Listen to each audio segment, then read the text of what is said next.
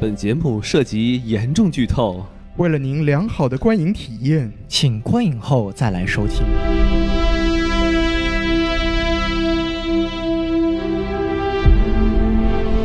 好，欢迎收听什么电台？我是哎王老师。我是宋老师，我是西多老师。哎，这次两位终于不再躲躲猫猫了啊！哎，我们不想浪费大家的时间，宋老师，你告诉我，你是低配版还是高配版？西多老师啊，这你们这个， 好，这个废话不多说，我们直接切入正题哈。好就今天呢，我们跟大家聊一部刚刚上映的一部逼格很高的科幻电影，没错，叫《刀》，不对，《刀》是怒转血血一雕，对吧？哎对叫风，哎，没也不对，啊，对对对对，叫《银翼杀手二零四九》。哎啊哎，这是两部电影，一部叫《银翼杀手》，一部叫《二零四九》。为什么叫二零四九呢？因为二十加四十九等于六九，六九这个东西就非常好了，对不对？耶，哇这个王老师的数学太厉哎你害瞧了，瞧，跟这个大老师学的好是吧？ 好，那咱们废话不多说，咱们这个在聊电影之前呢，呃，我们先看一看这个电影的这个评分状况。呃，好嘞，评分状况呢是非常非常优秀的。好一个一个来看，IMDB 八点五分。哟，这个够高了，哎，什么概念啊？我们知道《银翼杀手》为什么这么厉害呢？是因为《银翼杀手》第一部作品，一九八二年那部作品，哎，啊这个影响了当当时整个社会对于赛博朋克这个这个意识、这个观念的一个改变。嗯，嗯、但是那部片子的 IMDB 它也只有八点二分，也不是所以很说高。呃，这个三十年之后的一个作品呢、能够不仅我前不仅传承了第一部的这个感觉，同时还能够很高的分数，这个其实是让我很想不到的。IMDB 能高到八点五分，然后烂番茄百分之八十八，嗯哇也是很高。一开始出来的时候，我记得是百分之九十八，嗯嗯慢慢降到百分之八十八。烂番有百分之一百吧？就烂番茄，好像给我的感觉就是说，它一开始都能刷到巨高的分数，然后慢慢会降到一个比较合理的分数，对 吧？ Flyliner 表示不服，人家还能回到百分之四呢，是吧？哎，对，Emoji Movie 表示不呃服， 那个电影人家回到了百分之六呢。哎，那个跟没有回去一样，是吧？对嗨。哎，然后我们再说其他的，我们啊国内，我们这期节目呢，其实是在这部影片国内上映之前呢，一个月就录完了。没错，所以说，截至目前十月二十一号，中国豆瓣的评分为， 八点四分，哎，对，八点四分是什么样的一个也不分错数呀呢？对啊，跟八点五分很接近。嗯所以说这部影片代表中美两方面的一个审美价值观都可以在一个比较平等的一个平等的一个线上。对，暂时应该不能这么说，因为豆瓣的评分在现在应该还是国外的观众看，就是在海外的华人看的，或者在香港或者在台湾地区，但也是是华人嘛，就代表了呃，就是不管怎么样，就是华人和外国人这批观影在这部电影上的一个体验还是蛮蛮蛮正常的。没错，对毕竟这个豆瓣代表了我国观影的最高水平，对不对？哎呦对对对对对怒舔一波豆瓣，我也不知道为什 么。逐梦演艺圈圈圈圈圈圈圈圈告上豆瓣，啊，哎这么好听音乐哪儿来的？宋老师，嗨，这个，哎，我们再说说这个评分说完之后，我们来说说票房吧。好啊这么好的电影是不是评分呃是不是票房肯定特别高啊？哎，哎，不好意思，这部电影让你失望了。截至目前十月二十一号，这部影片的成本为一点五亿美元，够高的加上宣发总共一点九二亿美元。哎呀那么它现在的票房多少呢？全球啊，一点六八亿美元。啊、就还没回本儿，哎，目前还没回本，而且这部影片已经上映了将近半个两月周了多吧？对，对，半个月了，啊、现在还没有回本，其实确实靠中国了，靠中国了，哎哎靠你！们了，听众朋友们，哎，加油加油加油！为这部影片，这部影片是我公司发的，您什么公司啊，宋老师？华纳兄弟。哦，厉害哎了，不是华谊兄弟啊，这个这个这个这个这个不是海尔兄弟啊。啊，这个这个这个这个这个这个雷神兄弟，葫芦兄弟。哎 我靠，七个人一块儿拍，不是，就是说这个他想回本儿的话，得有六亿才能回来是吧？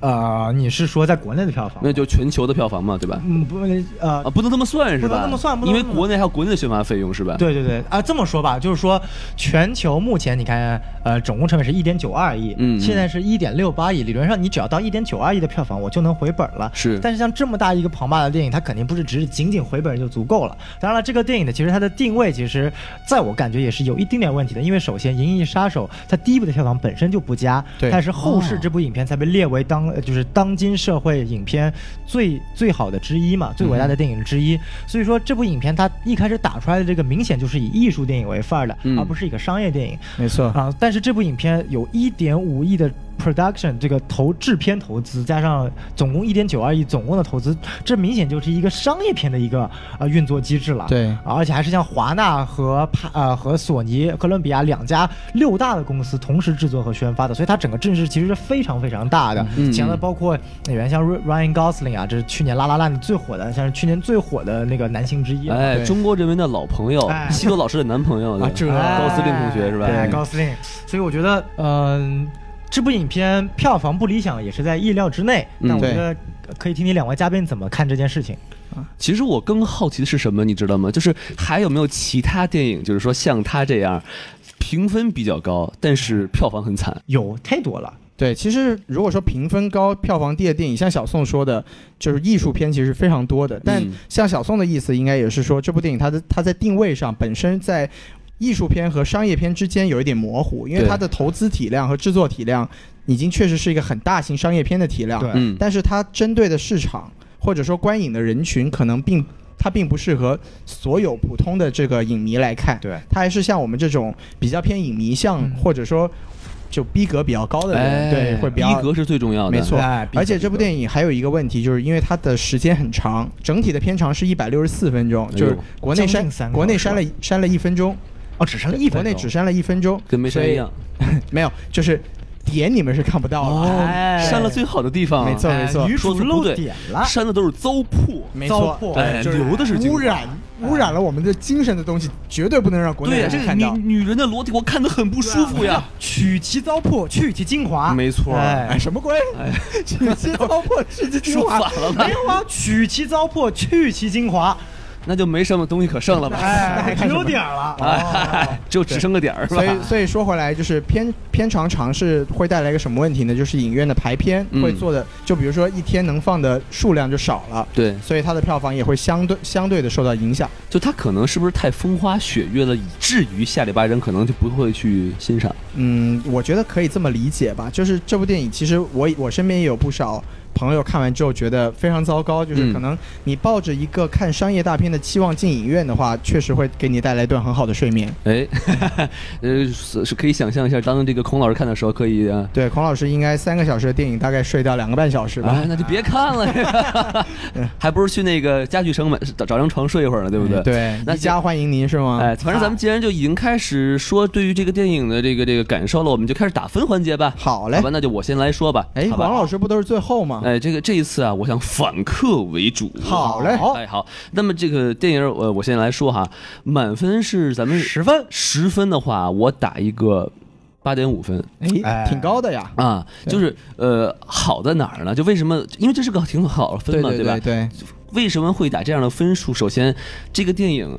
我首先先承认一点，啊我我是先看二再看一的，这没有问题。哎，我是逆向看的，我就哎因为我之前啊，就是看这个《蝙蝠大战超超 人》《蝙蝠侠大战超人》，哎对对对超人大战蝙蝠侠，不，蝙蝠侠大战 超人，反正就他们一块儿互相干嘛，哎对吧？这么一电影，互相干，哎，我没有看过这个《钢铁之躯》，我就看他一脸懵逼。没错所以哎没错我看一个电影之前，我就一定想知道，他如果一定要强迫你看完第一部才能才能看第二部的话，我会给很低的分数。嗯明白明白。明白但是这一部电影我，我可以向大家来说，如果你还没有看的话啊，就是你没有看一，你直接看二，很舒服，是吗都能看懂，有多舒服？就是很爽，就是会让你， 你这这不把我把我往沟里带，徐老师这就不对了。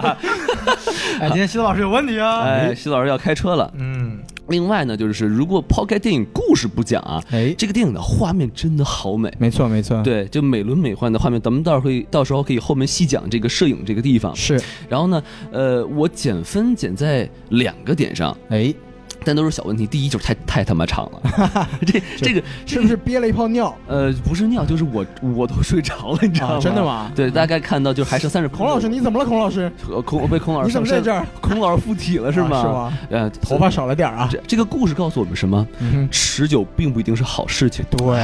可能会疼，哎呀，主要还是舒服最重要，没对吧？错，然后还有一点呢，就是我觉得，呃，表演上啊嗯哼，还是有点问题。是觉得嗯主演不不够好吗？主主演有些地方，我当然到时候可以细聊啊。，好，没问题，就感觉有点怪。反正是吧我就大概给这个分数八行点五分。行好嘞嗯那么你们两位谁先说？来，西多老师先说，行，那我先说吧。那十分的满分的话，这部我给九分。又比我高。对，就是怎么说呢？就是其实就换成豆瓣五颗星，就是我给四点五颗星。嗯对啊、就是这部电影总的来说，我觉得我看的非常的尽兴，哦，就因为我们当当时就我们也可以介绍一下这个背景情况，就是我们在上映的两天后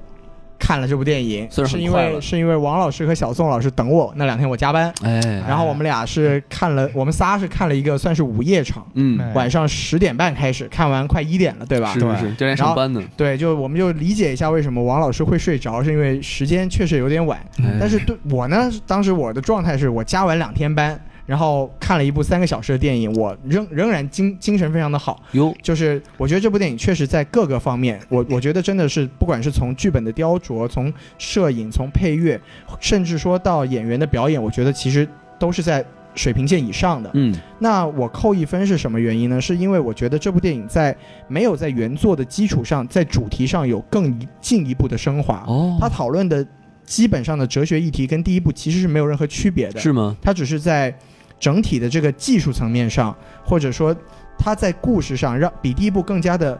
容易接受了。对，嗯所以说我这一分我就觉得稍微有一点点失望在主题上。所以这就是我的评分标准。那接下来我们来听一下小宋的吧。好啊，嗯哎，满分多少分？十分吧。十分，我给六，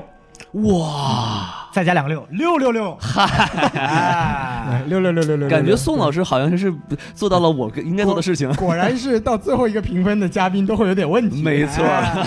为什么给六六六呢？因为这部嗯片子对我来说，十分的满分，我很难打出来一个确切的分数。是吗？嗯但是我给我数学我不好，哎，数学不好，哎嗯没办法，还不如大老师呢。对，跟大老师学的吗？真是，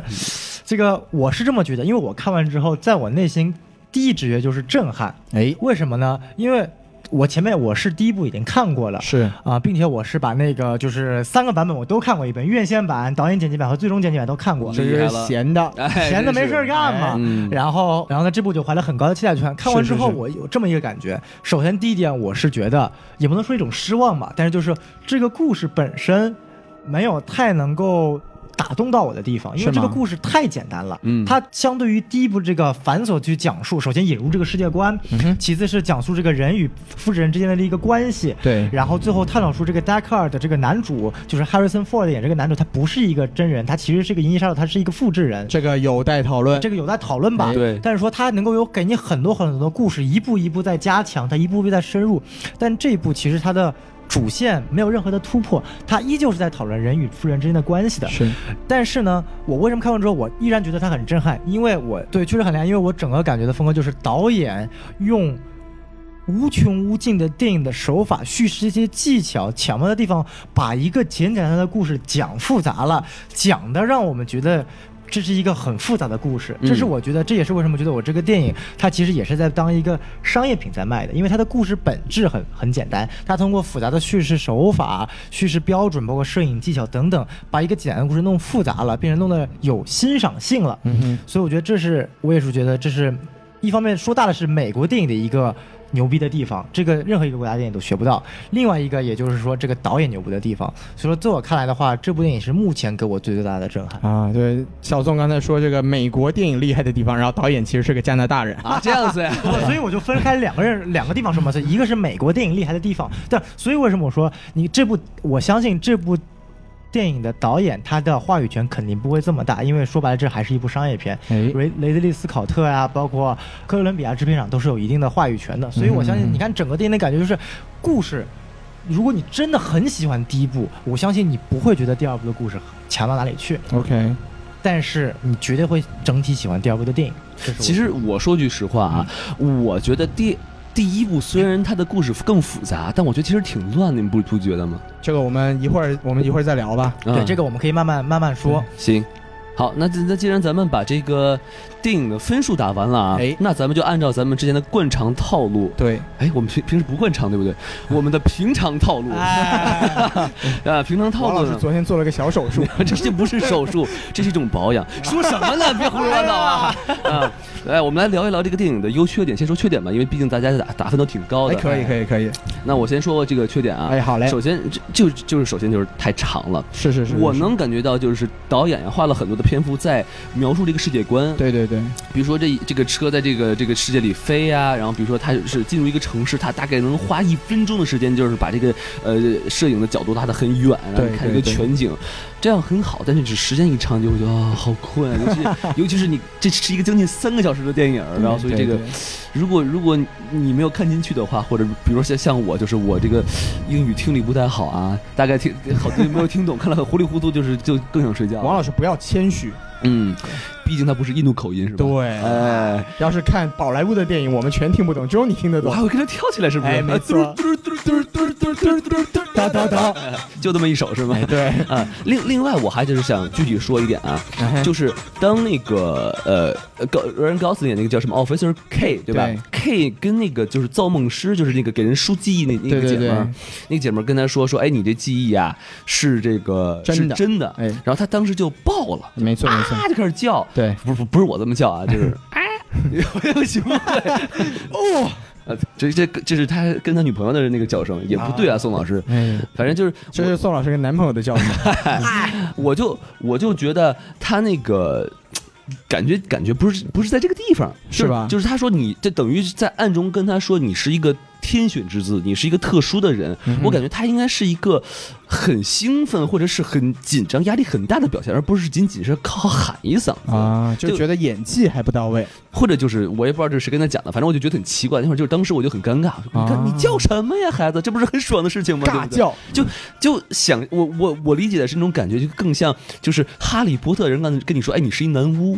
你是一个魔法师，哎，你是个魔法师，嗯我说难怪会看到头人头上的数字是吧你？应该忍不住就念两句诗，是吧？啊 对对对狗力，哎，很很好很好对啊对，对我们给国家学得好，学学得好， 哎，哎反正这就是我这个说的缺点了。啊嗯，两位老师有什么看法吗？对于我说这个缺点？我觉得这么说吧，就是偏长的话，我觉得是这部电影需要的，嗯嗯就是因为我们都我们都能。我我相信这是我们的共识吧，就是这部电影它花了很大的精力在氛围的营造上，这个也是这个算是导演维伦纽瓦的一个 trademark，就是他个人的一个很大的特点之一。嗯所以在这个本来《银翼杀手》一个很很经典的世界观的基础上，他要去延展这个世界观，他确实花了很大的精力和很多的时间在这个世界观的铺陈上。而且像王老师刚才说的，因为摄影确实有很多美轮美奂的地方，哎，他在这个每个城市进入啊，或者说进入一个场景的时候，的的确确是花了很多时间在展示这个是这个罗杰·狄金斯的一个构图，包括用光的这么一个过程。哎，所以我觉得这个东西也是看你怎么去接受吧。就如果说我理解王老师可能当天有点困，或者说嗯对这个世界观本身可能没有一个期待，或者说没有一个预先的感知，就会觉得整体很拖沓。但是像我看的时候，我可能因为我本身有一个对前作的世界观的感知，我可能对这个世界观有更大的期待。哦如果它一闪而过，我我反而会觉得它有点太随便了。嗯嗯，就你可能想看到更多的东西，对吧？对，我更想通过这一部新的作品来看《银翼杀手》的这个世界发展到了一个三十年过去了，发展到了一个怎么样的情况？哎而这个节奏的缓慢其实是实现了这一点。对这个可能当然也也是我精神可能好一点儿，对，哎就不会那么容易犯困。毕竟您还年轻嘛。哎，这对，你看小宋在旁边已经默默的睡了起来。嗯那行，那我说完了，那宋老师，要不您来说说这个缺点？呃，缺点呐、对，我觉得最重要的一点缺点是反派不行。是吗哦？？哎，为什么？我们看这部影片中其实有两个反派，哎，一个是那个女打手，嗯一个是由这个小丑少爷莱托演的这个大反派，对，这个反派就厉害了，哎、人家的名号叫做华莱士。哎哎，，华莱士，哎，这个刚刚谁是魔法师来着？大家都想跟他谈笑风生啊。哎，为什么觉得反派不行呢？因为我觉得这两个反派太太典型、太城市化。你看这两个反派给我们的感觉啊，第一个女反派就是一个打手形象，哎，暴力我很牛逼，我有很强的能力，我就是出来打的，话也不多，哎，话不多说就是揍。哎，我很近的，但是我哎就是呼吸不好，是你看，吧？把我们夏夏目女总统给杀了。啊， 哎，然后这个最后一个大战呢，跟这个我们的 Officer K 又干了一架，对，也没有说他想干什么，就感觉就像是一命的，就一味的在服从这个男反派的一个意愿就。有点空这个人。对，吧这个人很空。然后唯一可能给我感觉有点感觉的是，他最后在以为自己把 K 杀的那段之前，他吻了一下 K 一下，哎，再亲了一口 K。那段我其实当时里面看有点懵，为什么你要亲呢？就我看这电影之后，我一直在思考，就会没有可能这个女反派，因为她本身也是复制人嘛，对嗯她必须得听从这个男反派的意愿，她本身其实是不想跟 K 打的，哦可能内心说不定还爱着 K。I 啊哎 have no idea，这啊就可能作为一种复制人之间的一种同族之间的爱吧，但是因为他要把他杀了，就是万不得已一定要把他杀，所以在他在他杀之前要亲一口其实这块儿我有点不太同意，或者我就有不同的看法啊。啊、哎，就是我觉得华莱士这个公司，它为什么可以代替之前的泰瑞泰瑞公司，是因为它的复制人嗯，是完全服从命令的。对，意思就是说，他就想创造出这种完全没有任何思想的人，对，没错，的没复错制人，所以可能对他空是应该的，是人设必要。对这个我同意王老师的观点。不，我就是觉得就是，所以我觉得就是，如果他，因为我你你看他的目的是为了创造完全能够服从命令的，对，嗯但是复制人真的能够完全服从命令吗？他不是的，所以他肯定是通过某种手法强制性的要求复制复制人提从命令，所以我才喜欢最后那一段。他其实你看最后，他最后还是服从了命令，把 K 决定杀掉 K，但是他其实内心的想法是我不想杀掉 K，所以他最后送送上了那个吻。这个是我觉得能够把复制人之间这个感情和这个本质升华的一个阶段，但是我没有看到更多的一个内容，我只看到他亲一口就结束了。嗯，这是让我觉得我能我我很期望看到更多的内容，但是我没有看到。 OK 然后同时这个男反派就让我感觉就是你很能说，哎，看起来很牛逼，然后扯就跟那个异形里面那个反派一样，扯了半天这个雪莱啊还是谁的诗，我也不知道这部影片是谁 的诗，反正扯了一堆是什么天堂，一定是他的诗， 对什么天堂， 嗨那是林则徐的诗。什么天堂啊、天使啊，什么什么东西的，但是我最后也没看出来到底做了什么。然后影片就让它戛然而止了，它这个大反派没有做什么，让我感觉它的篇幅还是太少了。所以我感觉整个一是女反派让我没有看到她人物内心的塑造更多，男反派没有让我看到他行动的塑造更 多。没错，没错， OK，OK 就是我非常同意这个宋老师的观点，就是他对于这华莱士这个记者不是这个 大反这个大 boss 啊，就是就只让他谈笑风生了。哎，对对对对，就就感觉，首先我他说了好多特别呃玄抽象的的东话西，对特别玄学的东西，都是跟对哲学家一样。然后我那听一脸懵，就是说他妈什么 呢？一会儿星球，一会儿天使，对我们这还是看的是没有字幕的那个英文版，对对我们本身就不是英国人，还太得痛听苦了，不是我美国人，还得听他们扯那么扯那么多东西，我都懵了。因为因为你看一个电影，你看到他的，你明你知道这个人是大反派，是但是你不知道他的动机到底是什么。嗯，你就很崩溃，你想一直在猜，猜着猜着你就困了，对吧？ 有道理哎的。王老师其实说了这么多，就是想告诉我们他为什么困了。哎，啊， 那我我我是我是这么想啊，就嗯是像刚才小宋老师说，Love 这个就是女反派复制人，整个人设比较空。嗯，我觉得其实在这部电影里面是非常有必要的，因为他在讲 K 的觉醒的过程中，他必须有一个复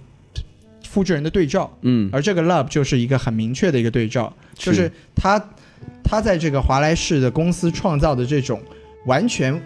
完全执行、完全遵行遵循的这个复制人的群体中做到了顶尖。哎，对，你看，其实 K 他也是这一型的复制人，他只是因啊为、是？吗？是，哦，K 也是这个 K 华莱也士是他们做的，他也是，因为现在所有的复制人都是华莱士公司的。对哦，对，所以其实 K 本身的设定也是只会服从，嗯这个他在他第一幕去去把那个哎那个人叫什么，就是就 drag，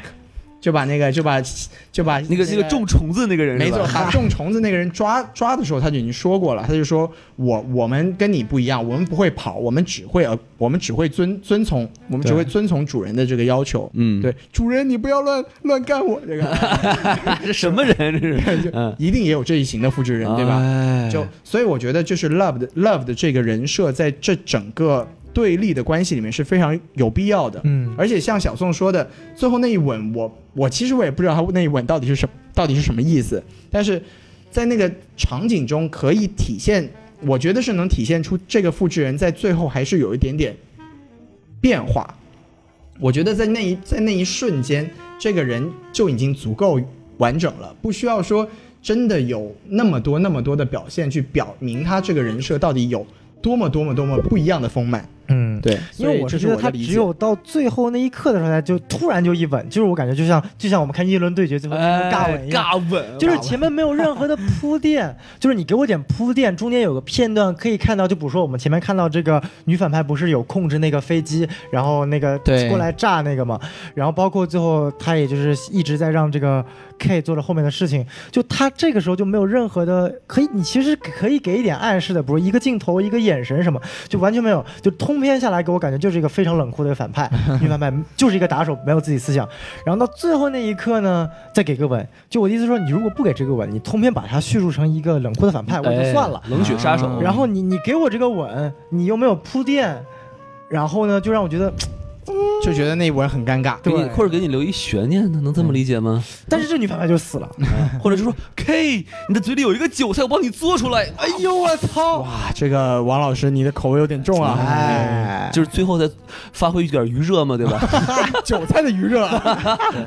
对，我觉得这这是这部电影的就有，或者说是《银翼杀手》这个这个宇宙整体的一个一个气质吧，就是就它很冷。它很多东西它是不说明白的，对所以就说你如果。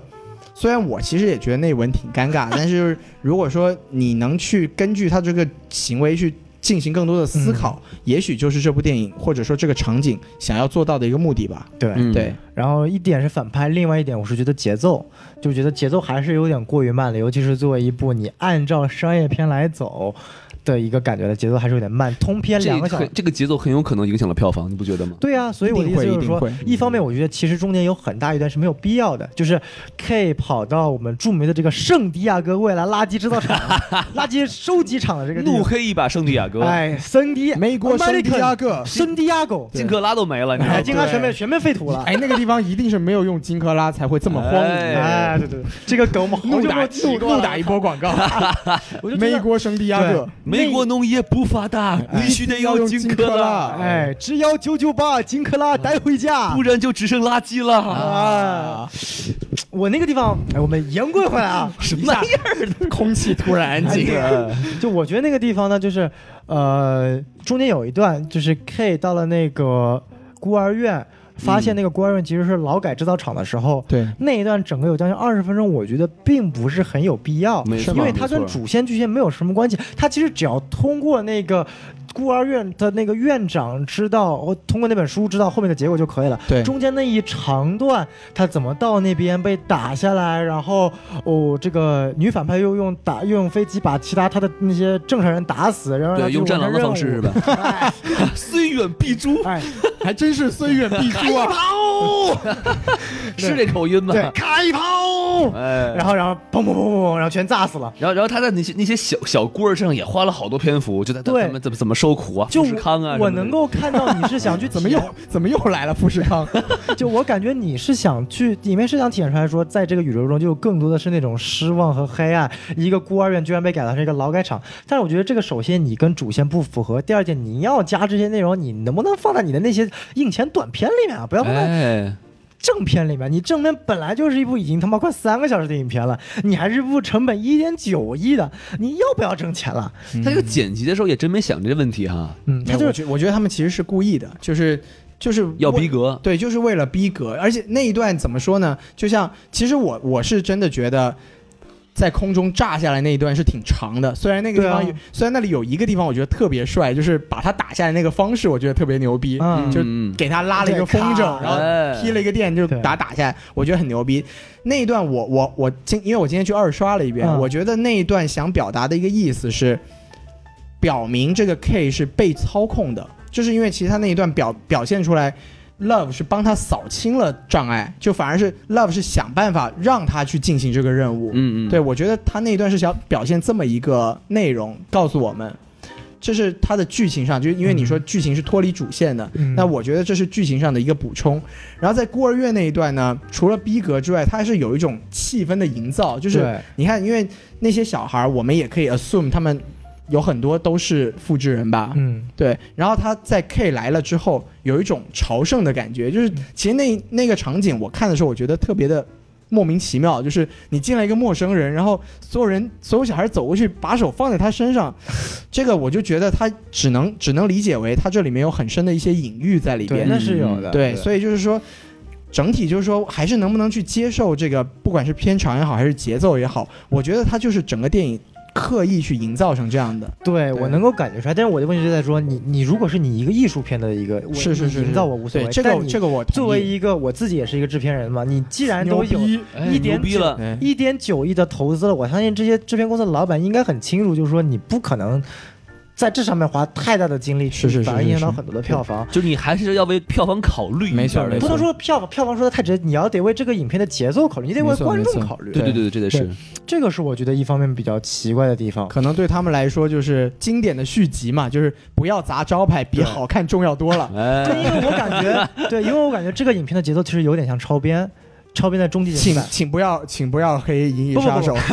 其实，其实我觉得超编是一被是一部被严重低估的作品。啊，是超编的终极剪辑版，其实你真的好好再去看几遍的话，因为我其实前两三年前我又看了一遍终极剪辑版，哇啊我最后的打分绝对是 IMDB 最后给到六点六分是院线版的，对我个人觉得终极剪辑版你完好打分，你可以打到八点零分，因为它有但是它问题就在于它的节奏实在太有问题了。他把他所有想到的人和神之间的对立，蝙蝠侠为什么到这这一步，他所有的困难，超人他所有的困难，他都所有都体验到了，全部杂糅在这三个小时之内了。对他杂糅的非常丰富，也非常乱。节奏不行，所以导致观众不愿意去看这部。我感觉也是，就是同样都是华纳出的电影，我就觉得华纳很喜欢，就说我要做一个高逼格，我要做个高逼格，我要做一个脱离观众的一个高逼格电影。哎呦，所以说脱离观众是不行的。对，这就他是为什么迪士尼和漫威能做得好，就是他懂得观众想要什么，我不需要高逼格。哎，我我就问插一句话啊，嗯就是有有的时候就是这个制片人或者导演把这个电影的逼格弄特别高，他会不会就是为了想冲奥斯卡呢？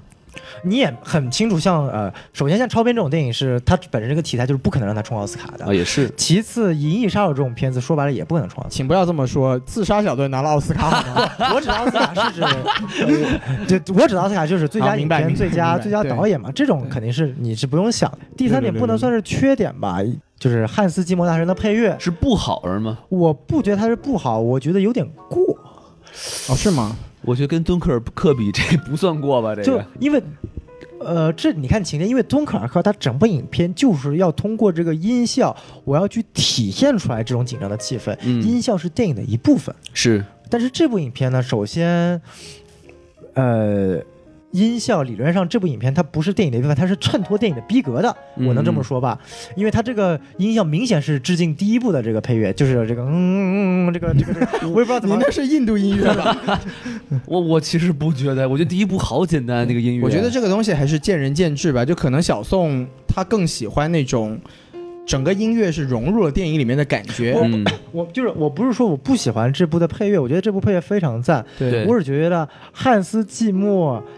啊，还是要更正一下，就这一部的主配乐应该是另一个人，我是知道，但是是本杰明沃菲斯奇。我知道他有两个人嘛。对对对，但是是整个 sound producer 是那个汉斯季默，就啊是整个乐曲是他编的，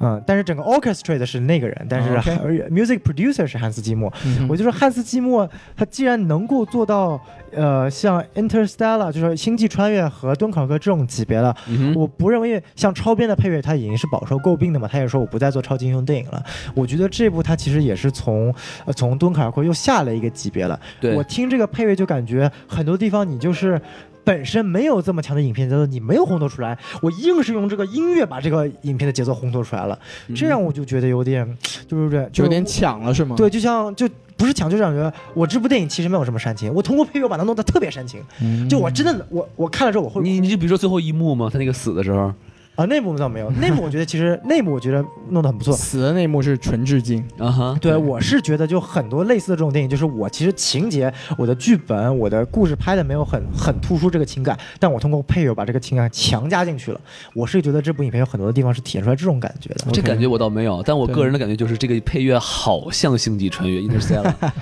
对，这就我是我很重的其实低音炮嘛，对吧？是，是是是是。嗯，我我跟王老师可能也是，就是观感觉比较一致吧，就我觉得真的还蛮不错的，就因为当然这个在我个人来说，我对整部电影的接受程度都蛮高的，嗯所以就可能小宋说的这些，他他感觉上的一些东西，对对我来说可能并不是一个问题。对，这个对肯定见仁见智，对因为对我对给这部影片，我其实本身也是很喜欢的。六六但六是六六，六六六，哎但是六完之后还有四四四四四四四嘛，哎呦我去就，就要给给给给差评了，对吧？哎，就就不刷不刷游艇了是吧？嗨，行，那那宋老师说了这么多的呃缺点了，那这个西子老师，你还有什么要补充的吗？啊，其实我还是因为我刚在打分的时候我就说过了，我扣分就扣在主题上。嗯就其实从电影的本身的内容了内内容上来说，我觉得也没有什么可以指摘。就不管是，其实像小宋说，故事很简单，但是我觉得它简单的来，但是它并不无聊。嗯就是它这个，因为这么说吧，就是维伦纽瓦当时。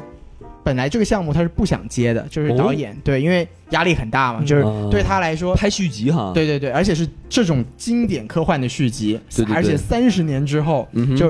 维伦纽瓦当时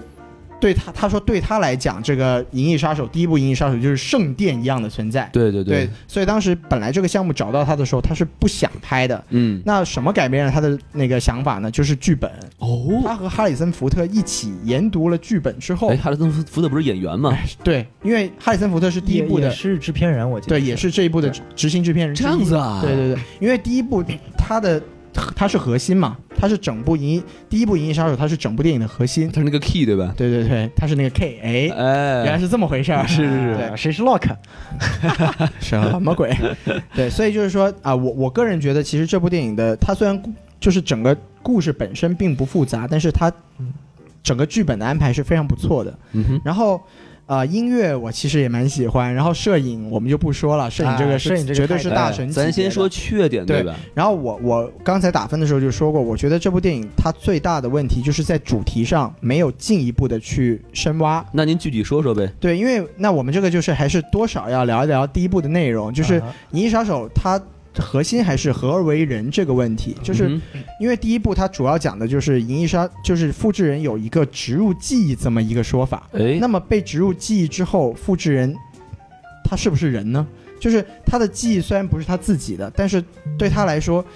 你记忆带来的反应，记忆带来的对他处理事情的一些做法的决定，这些都是真实的。对，那为什么说有真实记忆的、有真实的假记忆的复制人就不是人类呢？这个我觉得是第一步的一个核心的问题。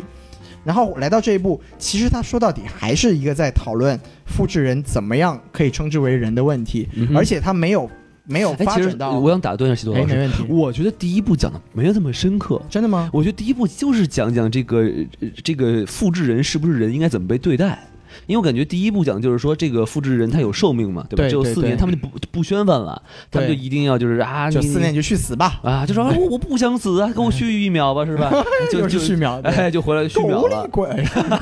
反正意意思就是说，他没有讲到记忆和人性。然后我就觉得，你看啊，就最后那个反派，对他其实也。他最后动手去杀这个泰瑞的时候，就是因为他不给他续秒嘛，没错就把他没给错弄没死。错其对实就是就然后，而且并且这个泰瑞就是摸着他的脑袋，觉得根本就不把他当一个人看，哎，你是我的宠物，对吧？或者就是说他呃去看到就是一个就有有什么什么加速衰老的一个病的那个人，哎就是 Se- Sebastian 对吧？那个人， ，Sebastian，然后然后呃他对他说，哎，你 show me something。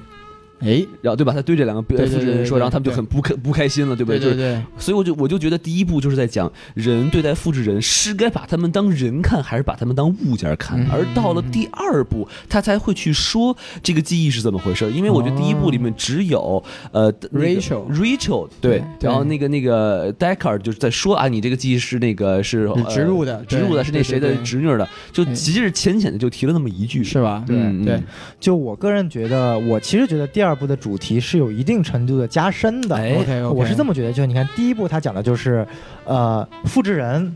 没错，我有了人类植入的记忆，不是我的，对那我还是复制人，我不是人。对，第二部是这样的，第二部其实第二部的主题很像是通过《银翼杀手》第一部 inspire 的这个日本漫画《攻壳机动队》的主题。哎，第二部的主题和《攻壳机动队》的主题是一模一样的。啊，你攻我有 Ghost 是吗？对啊，就是 Go 给翻译过来就是 Ghost in the Shell 嘛。哦第二部的主题就是身体不是我的，不要紧；记忆不是我的，不要紧；灵魂是我的，那我就是人。嗯哼，嗯所以你看 K 这部，所以为什么觉得这部我我可以说他这个叙事手法其实把他这个主题更加加深了，因为这部的主线就是很清楚，K 在寻找他自己到底是不是人，最后发现他不是人，它是一个带着人的记忆的复制人。但是我们看这个呃剧情是怎么走的啊？K 发现了 Rachel 的尸体，然后他去寻找，然后寻找 Deckard，然后寻找这个造梦师，然后第一次他以为他自己就是天选之子，他是真人啊，这个这段记忆他是真实存在，就是他的。然后接下来。我们就以为是个正常的超级英雄套路了，我我就是一个天选我要之子觉醒，哎对，我要觉醒。但这之后啊，他又马上知道，哇，这记忆不是我的，只有这个造梦师植入的。其实这个真正的记忆是属于他们真正的女儿的，所以马上又进入一个谷底了嗯。他又是一个普通的复制人，人但是生三大错觉是吧？对啊，他喜欢 我，对， 我是特别的，我是人， 不，我不是人，我是个东西，我不是东西你。们今儿敢耍我？然后接下来，我觉得下一幕是这个影片最最最最让我觉得屌的地方，就是他发现自己不是真人之后，那段时间他不是被那个呃 Wallace 公司的人打昏了嘛，哎然后被一群反派的人给救起来了。对，然后那个时候他要面临一个选择，因为第一点，他首先要知道的是。他自己已经是一个复制人，他没有任何特殊的地方。他要不要入党？要不要？然后第二，方面是那群复制人，因为那个复制人是来自于第一批那个 Nexus Six 还是活下来的一群那个呃这个这个这个这个反派军嘛。哎然后他就跟这个我们 K 说说，现在我们已经确定清楚了，说这个复制人是有生育的能力的，嗯，但是这个秘密。不能告诉任何人，尤其不能让 Wallace 这群人类知道。哦我们需要尽一切的努力，把这个秘密封锁在只有我们自己之内，只有我们复制人才知道，这样才以便于我们之后能够起义。那么现在这个秘密除了我们这些人之外，只有 Deckard 一人知道，因为 Deckard 才是生了小孩的那个复制人嘛。现在 Deckard 被 Wallace 这群人抓了，所以嗯 K，我给你两个选择，第一个选择是。呃，不不，K 没有选择，他就一个选择，就是说把 Deckard 杀掉，因为当时那群反派军给 K 的任务就说你得把 Deckard 杀掉，这样才能保证 Deckard 的秘密不会流入到这群别人手上，因为他们当时以为 Deckard 最后会把这个秘密给告诉这群、哎这群只有人类死人才不会透露秘密。对，所以这个死时无候对证，哎，，对，所以说这个 K 他当时就面临这么一个抉择：我到底是不是要杀 Deckard？因为这个他已经清楚了，他不是 Deckard 的孩子，他只是一个普通的一个复制人。按照理论来说，他就觉得我杀掉 Deckard，我就作为复制人一般，我就继续活下去了。是对，但是这个时候，最后为什么 Deckard 选择啊、呃最后为什么 K 选择了去救那个那个 Deckard？等于说他是他救 Deckard 这个举动。导致他两边都不讨好，一方面他跟人类是永世为敌了，因为他直接杀了人类救了 Deckard；对另一方面，他也把跟这群反派军为敌了，因为反派军给他任务是杀掉 Deckard，但他觉得最后选择救了 Deckard，并且隐藏了这个踪迹。为什么 K 最后能选择两边都反派，让自己成为一个去救戴卡尔的人呢？我记得那个镜头就是他一个人走在街上，然后看着他这个死去女友，同样一个。呃，一个产品的这个女的跟他在说话嘛，对，那一刻我觉得觉得他是还是因为一个爱的力量让他觉醒了，让他知道他自己虽然说身体我是个复制人，灵魂是人类的，但不是我的，但是我是一个非人。非复制人的所在，我是真正的一个独一无二的，我每一个个体都是独一无二的。我女朋友每次跟我说我是 special 的，我一直认，我认为是 K 一直觉得女我的女朋友说我是 special，她的意思是说我是人，所以我是 special。但我我觉得他那一刻觉醒的意思是说，我是 special，代表我既不是人，也不是复制人，我是一个单独存在的个体，我就是一个 individual，每个 individual 都是 special 的，我的 special，所以我因为是 special 的，所以我认为我要去救 Deckard，因为 Deckard 也是 special 的。就自我意识觉醒。对他的一个自我意识觉醒，让我认为这部影片它是在这个前面两个小时全是 扯淡，不是也不是全是扯 淡，前面两个小时的内容对于第一部没有任何加深，但是完整的铺垫了剩下五十呃四十分钟半个小时的这一个人物的觉醒，所以我觉得这一部它其实故事本质。很简单，但是它这个觉醒的这个点，包括它怎么叙事的这个方式，让我觉得特别好。哎，有道嗯理。是颜色不一样的烟火， 是哎西子老师您怎么看？我觉得还是每个人有不一样的理解吧，就是因为像王老师刚才说，他觉得第一部没有那么深的主题，但是哎我个人是觉得第一部它是至少它就算没有直接表达，它也是引发了这一方面的思考。嗯，所以对我来说，就是刚才小宋讲一个觉醒，我觉得他那个解读其实非常的好，但是可能在我自己整体的理解上，这一部跟第一部。主题上基本上是沿袭的，就是就是合而为人的主题。嗯对到了这一步，它就是加了一些比第一部多一些元素，因为第一部基本上对我来说就只有植入记忆这么一个元素是能不能造成你是人这么，而且还有就是因为最后 Roy 他在自己临死之前救了另外一个人，就是生命的可贵这么一个东西。嗯那在这一部里面加了什么呢？就加了一个如果复制人有了繁殖能力，他们是不是人？然后像个小宋说的，如复制人就算他身体是复制的，嗯然后他的记忆是别人的，但是他有自己独立思考的能力，嗯那他是不是人？但是他整体的主题，在我有就只能说在我这个这个范畴里面，我觉得他并没有比第一部有更深的一个延伸，或者就还不够深，是吧？对或者就觉说得深度对不够。哎，我觉得《银翼杀手》两部呢，可以说是雷德利·斯考特老爷子对于达尔文进化论的一个认知。哎因为这么深第刻一部它的主题就是我合二为人，我怎么生存？我作为一个个体，我怎么生存下去？嗯我怎么叫生存？什么叫存活？那么第二部其实就引出来了呃达尔文进化论的另一个问题：什么叫做一个强的物种？第一，我是呃适者生存嘛，生存；第二部分就是我得会繁衍。嗯，那么第二这步倒就是我怎么传承，怎么繁衍，我和我到底是人是不是变种人这不重要，但是我能繁衍就代表我作为一个新的物种活下来了， OK 我是一个超越人和变种人的存在了，嗯一个一个 new species，其实我其是实异形，对，我 操，这就合到一块儿了，是是吧？哎，雷德利·斯考特老爷子宇宙，你是有多想把这两个世界观弄到一起？其实我我这会儿其实挺想吐一个槽的啊，就是你看华莱士这个公司，它谈笑风生嗯哎没没没，不是这一点啊， 就他自己说说我要造的呃这个这个复制人是没有思想的，是你让我让他干嘛他就干嘛。 对，但是这个我们的男主角 K，他是这个公司制造的，但对他有自己的意识，是他其实最后就叛变了，他已经不是一个乖孩子了。没。错没错所以这个其实很有讽刺意味，对不对？就是你啊对花这么大的心思，你想造出一个没有灵魂的，结果他们都有灵魂了。啊，其实是这样的，就是为什么为什么他们作为像 K 作为警官，他为什么有一个 baseline test？嗯就是他有一个测试，就是那个应该怎么说呢？算是一个情绪波动的测试吧。嗯就是，所以就我觉哼，得 很，怪啊，这东西。我觉得是这么这么说吧，就是华莱士公司它生产这个的时候，它已经预见到了，当你经历足够多，或者你会自己思考之后，你一定会距离这个单单就是单纯的遵守会越来越远。嗯哼所以才会有这么一个测试，就是说，如果你比如说你的情绪出现了问题，你已经脱离掉你执行任务的这个阶段的话，我们就要把你给消灭掉。哎，对，所以就是说，华莱士还是一个特别对，就不知道高到哪里去， 是就是他是还是我我觉得从这个 baseline 测试的这个东西可以看得出来，他对这一个方面是有准备的。嗯，嗯，对嗯，只是 K 作为一个特例是什么呢？就是他当时 baseline 出现问题之后，他是受到了一个好的待遇，就是他的上司把他给放了。对对对，对，所以这个应该也算是就是大体系里面出现的一个小的一个瑕疵吧。嗯，对。好，那咱们说了这些缺点啊，啊，我们刚我们说说了这么久，早就脱离了缺点的范畴，其实我刚刚也说到关于对我觉得它的优优优对优势所但在是。我们还是集中来说一下优点怎么样。对对对，我们就是反正在这个优缺点上哈，我们已既然都说了这么多缺点了，哎我们补充一些优点啊。对对对其实对因为这确实这个电影还是优点更多于缺是点是的。是，没错没错没错。比如说你要说最深刻的一点啊，对优优从我开始啊没问题，我觉得这个电影最大的优点就是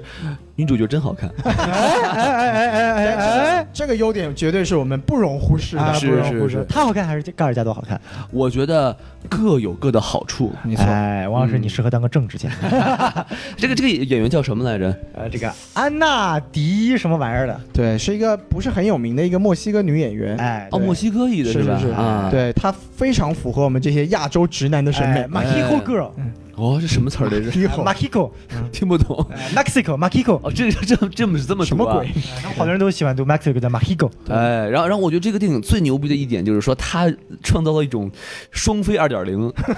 哎，其实其实其实客观的说，不是这部电影首创的，哦是就是吗对，因为前几年有一部也是也是探讨这个人和 AI 关系的嗯这个电影，叫做《Her》，嗯就是叫她。然后那部电影是贾昆·菲尼克斯主演，然后里面有一个非常重要的女演员是没有露脸的， 哎 她是斯嘉丽·约翰逊，她那给个太迷人、性感的声音。他给那个男主的 AI 配了个音，当时其实就已经有一个非常像的桥段，就是因为他们用只能用声音那个做不可描述的事情嘛，哦对，所以他那个 AI 就帮他在外面找了一个美女，美女，找了一个美女，然后就、呃啊还就是哎呃还是妓女啊，就就还是美美很美的，就也不一定是妓女，因为她其实也没有说，她就因为这一部是确实说了，就是那是个妓女，啊对但是对对在 Her 里面就并没有说是个妓女，就是说找了一个美女，然后就你不要我出声我说这个是因为妓女是违法的，我们要远离黄赌毒。没错，就是嗯你看这个特别适合做一个政治家，就是这个原 因是不是？对，但是就是说这并不是一个首创，对，嗯当然这个。还是非常美好，是吧？对对对对然后王老师脸上露出了这 个哎，喜悦满的足的是对吧？喜悦的表情，哎 好，那我就把这个剩下的优点留给两位老师来说吧。哎，这么快就说完了啊？是是哦，我其实我要们继前续面幻想去了啊。对，，其实我们前面已经说了很多对很多我的们也优说点了。没错，对然后我个人第一点补充的是，就是我很佩服这部影片能够打开的世界观。哎我不是说往大的说，我们往小的说。就我其实影片很佩服他一点，就是他这个呃这个虚拟女友的一个设定的，是包括是是是，就我觉得整个一个设定，它不仅是电影意义上融入它这个电影氛围，其实更代表了我我们一种未来的一种生活方式。对你想，这这这个设定，你满足了中国多少宅男的一个心愿啊！你想想 看，就是女朋友就是电子宠物是吧？对，对啊像小宋这样需要有学姐的就不需要了。对啊，啊这是现充，那是。哎呦啊原来是充气的学姐，对，我就感觉，就我还有一点就觉得，为什么这电影这么屌，就是它能够打开我们的思路，把哎，整、脑洞很大。对，它能够把未来世界的这个点能能扩充的很多。对，就对对为什么圣地亚哥就变成垃圾场了呢？这么美丽的一个城市，这个这个为什么拉斯维加斯就变成这个辐射聚集地了呢？哎，为什么只剩蜜蜂了呢？哎，这个就很奇因怪为的。蜜蜂可以产生蜂蜜，哎，小熊就爱去采蜜去了。 啊，所以呢， 就是我，当然我不说什么熊啊， 啊，这个对这个蜂蜜啊，抹在身上可以作为这个这个防滑液。哎，这然后你就会交到很多好朋友，比如说跳跳虎啊，或者那个什么，这个世界观扩展的有点哎，这个这个对，猝不及防。 我就很喜欢这个女友的这个设定，所以我感觉就是她能够把这个世界观给扩充出去，扩充到很多，呃，我跟我们自己生活中息息相关，未来世界可能发生的东西，这是我比较比较希望和看到的一个，呃，不一样的一个地方，对就是脑洞开的很大对， 没其实这也是这个整个《银翼杀手》世界观的一个，应该说是很受一部分人推崇的原因，就是比如说一九八二年的那部电影，当时。这个本片的导演丹尼斯·维伦纽瓦他就说过一句话，他说他看到一九八二年《银翼杀手》的时候的感觉就是，我靠，谁跑到未来去录了一段视频过来给我看？哎，就是他他自卖在自夸，哎，不是是之前那一部，之前那一部，哦对这一部维伦纽瓦，对对对八二年的时候他是个小孩儿吧？是，就是说，这个是什么意思呢？就是说，《银翼杀手》第一部，它其实在建立这个未来世界观这件事情上就已经做得非常的出色了。，对，当然你看我们现在其实是拖了它的后腿的，就是我们现在已经二零一七年了，然 后在一九八二年电影里面，二零一九年的世界就已经有外星的殖民地了。对对就已对，经有复制人这样的科技了，哎我们现在这个世界其实是达不 到的，还是说其实我们三个都是复制人，我们自己并不知 道。哦，我对们先看我们能不能生育吧。哎，我们来试一下。对，靠，宋老师，我们来试一 下。宋老师去把的学姐找回来。 对，反正啊、就是说从从这个从这个角度上来说，它不仅在哲学上有一定的这个思思考思考的深度，嗯，而且在这个现实的科幻上也有一个非常具体而且非常现实的一个科幻的架构，是，这个是这整个世界观都比较了不起的一个地方。哎，哎，呃，不过其实你我说一个小小的那个亮点啊，就好玩的地方。哎好你看影片中那个不是有一段这个呃女反派把这个夏目女总统杀了地方之后，不是又把她的脸拖到那个地方，然后扫一扫，对对对然后通过了嘛？我就想面。部识别对，，我就想到了啊这个 iPhone 10 iPhone 是吗 iPhone 十的这个面 部识别，就这个二零四九年的这个装置还没有 iPhone 十好用。你看，二零四年这个我只要一扫，眼睛闭着我都无所谓，都可以直接通过。对对对啊，iPhone 十我还得睁着眼睛才行。没错没错。 现在没错科技确实发达也很快，是是是我们现在是一七年的东西已经比二零四九年的他当时设想出来的东西还要高级了。对对对对对，对，我觉得这这是一个很好玩的点，就是是说未来的世界是什么？因为我们有看过很多很多不一样的科幻的电影是讲未来没的。错没错，哎包括没错动漫呀、科幻呀，包括今年上映的这部这个《攻壳机动队》的电影版，这个这这不说了，实在太差了。 哎就尤其是跟《银翼杀手》一比，就有这么多的题材，你怎么样才能把这个故事讲好呢？对我觉得这个是呃作为一个电影来说非常值得考虑的一个内容。是没错儿。其实我想再补充一个优点啊，我哎刚想到，好就是这个电影的画面太美了没。错没错，就每一部，就是我，我就觉得好多画面，比如说他第一次走到拉斯维加斯，然后背背后是那种，呃，橙色的这个雾，然后走进去，突然出现黄几个沙是吗？哎，出现几个很大那种建筑，然后就是人的渺小和这种废墟的庞大这没种错对比没感错太美了。对对，而且对这个他进到这个就阿拉斯维加斯这个赌场有那种呃人呃这种怪物脸的雕刻，然后对就是他这个比例把握的特别美。对，你知道那块地方让我想到了哪部电影吗？嗯您说说，疯狂的麦克斯四》那种荒土啊废土美学。但不太一样，就是他他是这种很文人对，文它很是文艺的它感觉运镜啊特别慢，对不像它那么快对。它呃，Mad Max 就是《疯狂麦克斯》这种爆暴力黄土美学，哎，这个是属于那种优雅的黄土美学。没错没错。那我们这特个别棒能不能让小宋来给我们稍微介绍一下这个大神罗杰·狄金斯？哦，大神呐、对他是大神，哎，曾经拿过多少项奥斯卡提名呢？十三次，十三次奥斯卡提名，对获过多少次奥斯卡提名啊？零次，呸！我去你的奥斯卡！对，嗨，就是怎么说呢？罗杰·狄金斯是真的是在摄影界叫做无冕之王了。就是嗯我们之前前几年一直在说小李，小李有多可怜，嗯 哼。其实罗杰·狄金斯才是最可怜最可怜的的。我觉得跟这个村上春树比还是好点儿， 陪跑多年是吧？是是是是，对啊、那他有什么著名的这个作品呢？首先这么说吧，就是罗杰·狄金斯他是。他跟这个新派的，就尤其是尤其是我们前几年说的特别多那个墨西哥的那个对叫做叫做什么啊我忘了，冈萨雷斯不是冈萨雷斯是导演导演， no, no, no, 对对不起，就对不起，我不是知就道。是反正是墨西哥的那个御用的摄摄影，他是比较对，新就派那的个呃，《荒野猎人》的啊没《错荒野没错猎人》的摄影，他是比较 OK 他是比较新派的一个，就是罗杰·狄金斯，他是一个非常学院派的一个一个摄影师。搜学院哦对，就是他的，你看他的东西，他他拍出来的东西就是讲构图，嗯讲用光，对，就是这是非常非常传还有统的一种。配色，估计他也对，还有用心配了。色，对对。色调。然后就是角色罗杰·狄金斯是我大概知道，就是他是英国人，哦就是他他呢，这他技技术活都是英国人干哈，啊，就是英国人这几这几年这些，你看像像什么什么导演啊、摄演员啊演员啊、摄影啊出来不少，对吧？是是。然后他跟导演就是丹尼斯·维伦纽瓦本身就是一个非常老的一个搭档，就是因为维伦纽瓦之前有很多作品也是，尤其是其实我我个人印象最深的是一部叫做《边境杀手》的作品，那里面、哦对那里面15有年的几个。非常非常非常魔幻且精彩的摄影片段，嗯我也非常建议大家可以去看一下。就是总而言之，就是狄金斯大神吧，他就是一个学院派，然后在这一部里面也很明显的表现出它的特点，就是不管是构图还是用光还是配色，它是真的把一部把把一个画面往艺术品的角度去推。是对就是我们怎么为什么为什么说当天虽然很晚，然后时间又很长，我依然看得非常的就是带非感，常非常的带感，就是。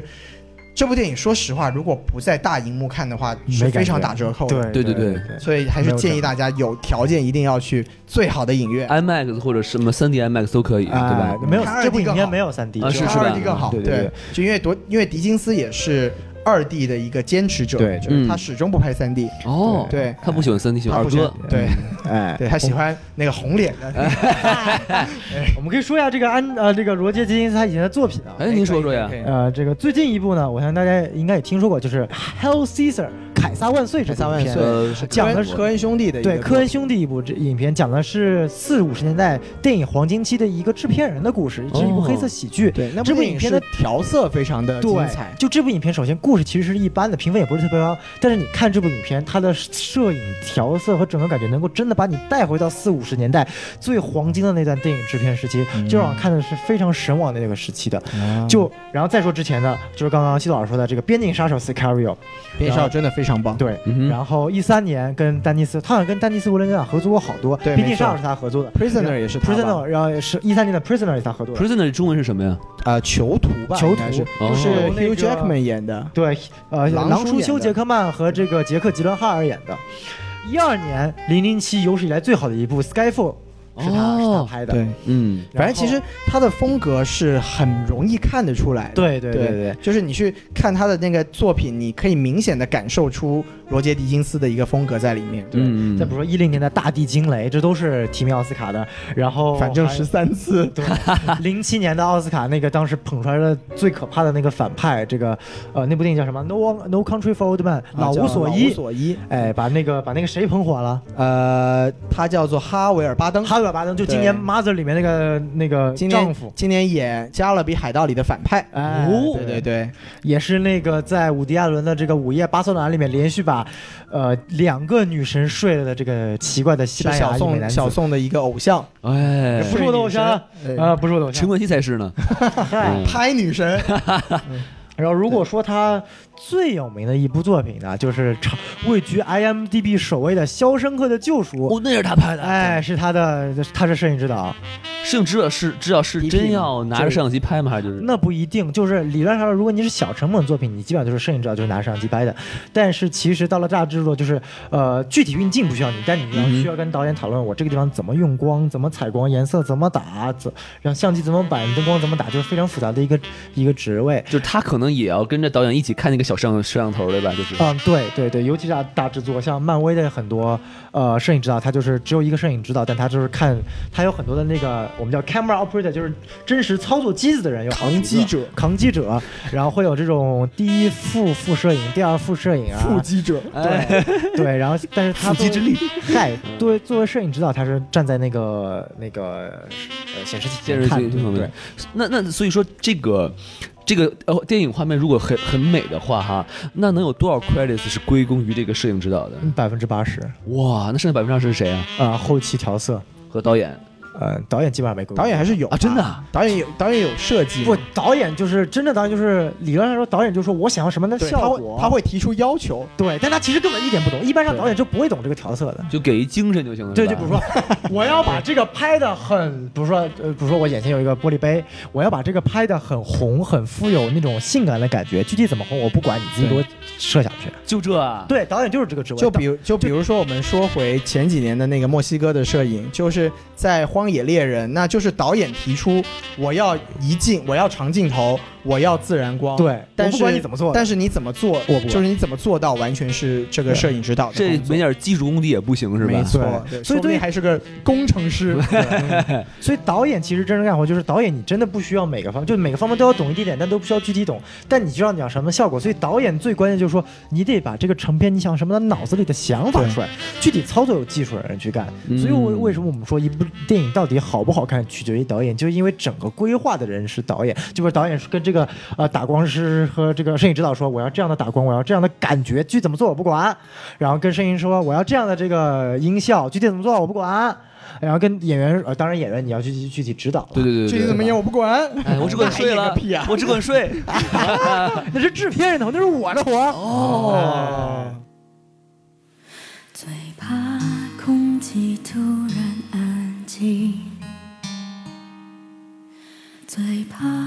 朋友突然的关心，最怕回忆。看来这个摄影指导确实很重要哈。对，特别特别重要，所以我是真心希望今年罗杰·狄金斯能够通过这部作品拿下奥斯卡。到目前看来，我觉得唯一跟他有力的竞争对手，可能就只有敦刻尔克目前的了吧啊？。是吗？我觉得敦刻尔克跟这个比还是有差距。真的是，我感觉这可能是我这两年来来画面最美的一个电影。哎，不对，呃，可能这个《拉拉烂》的好像也挺好看。哎，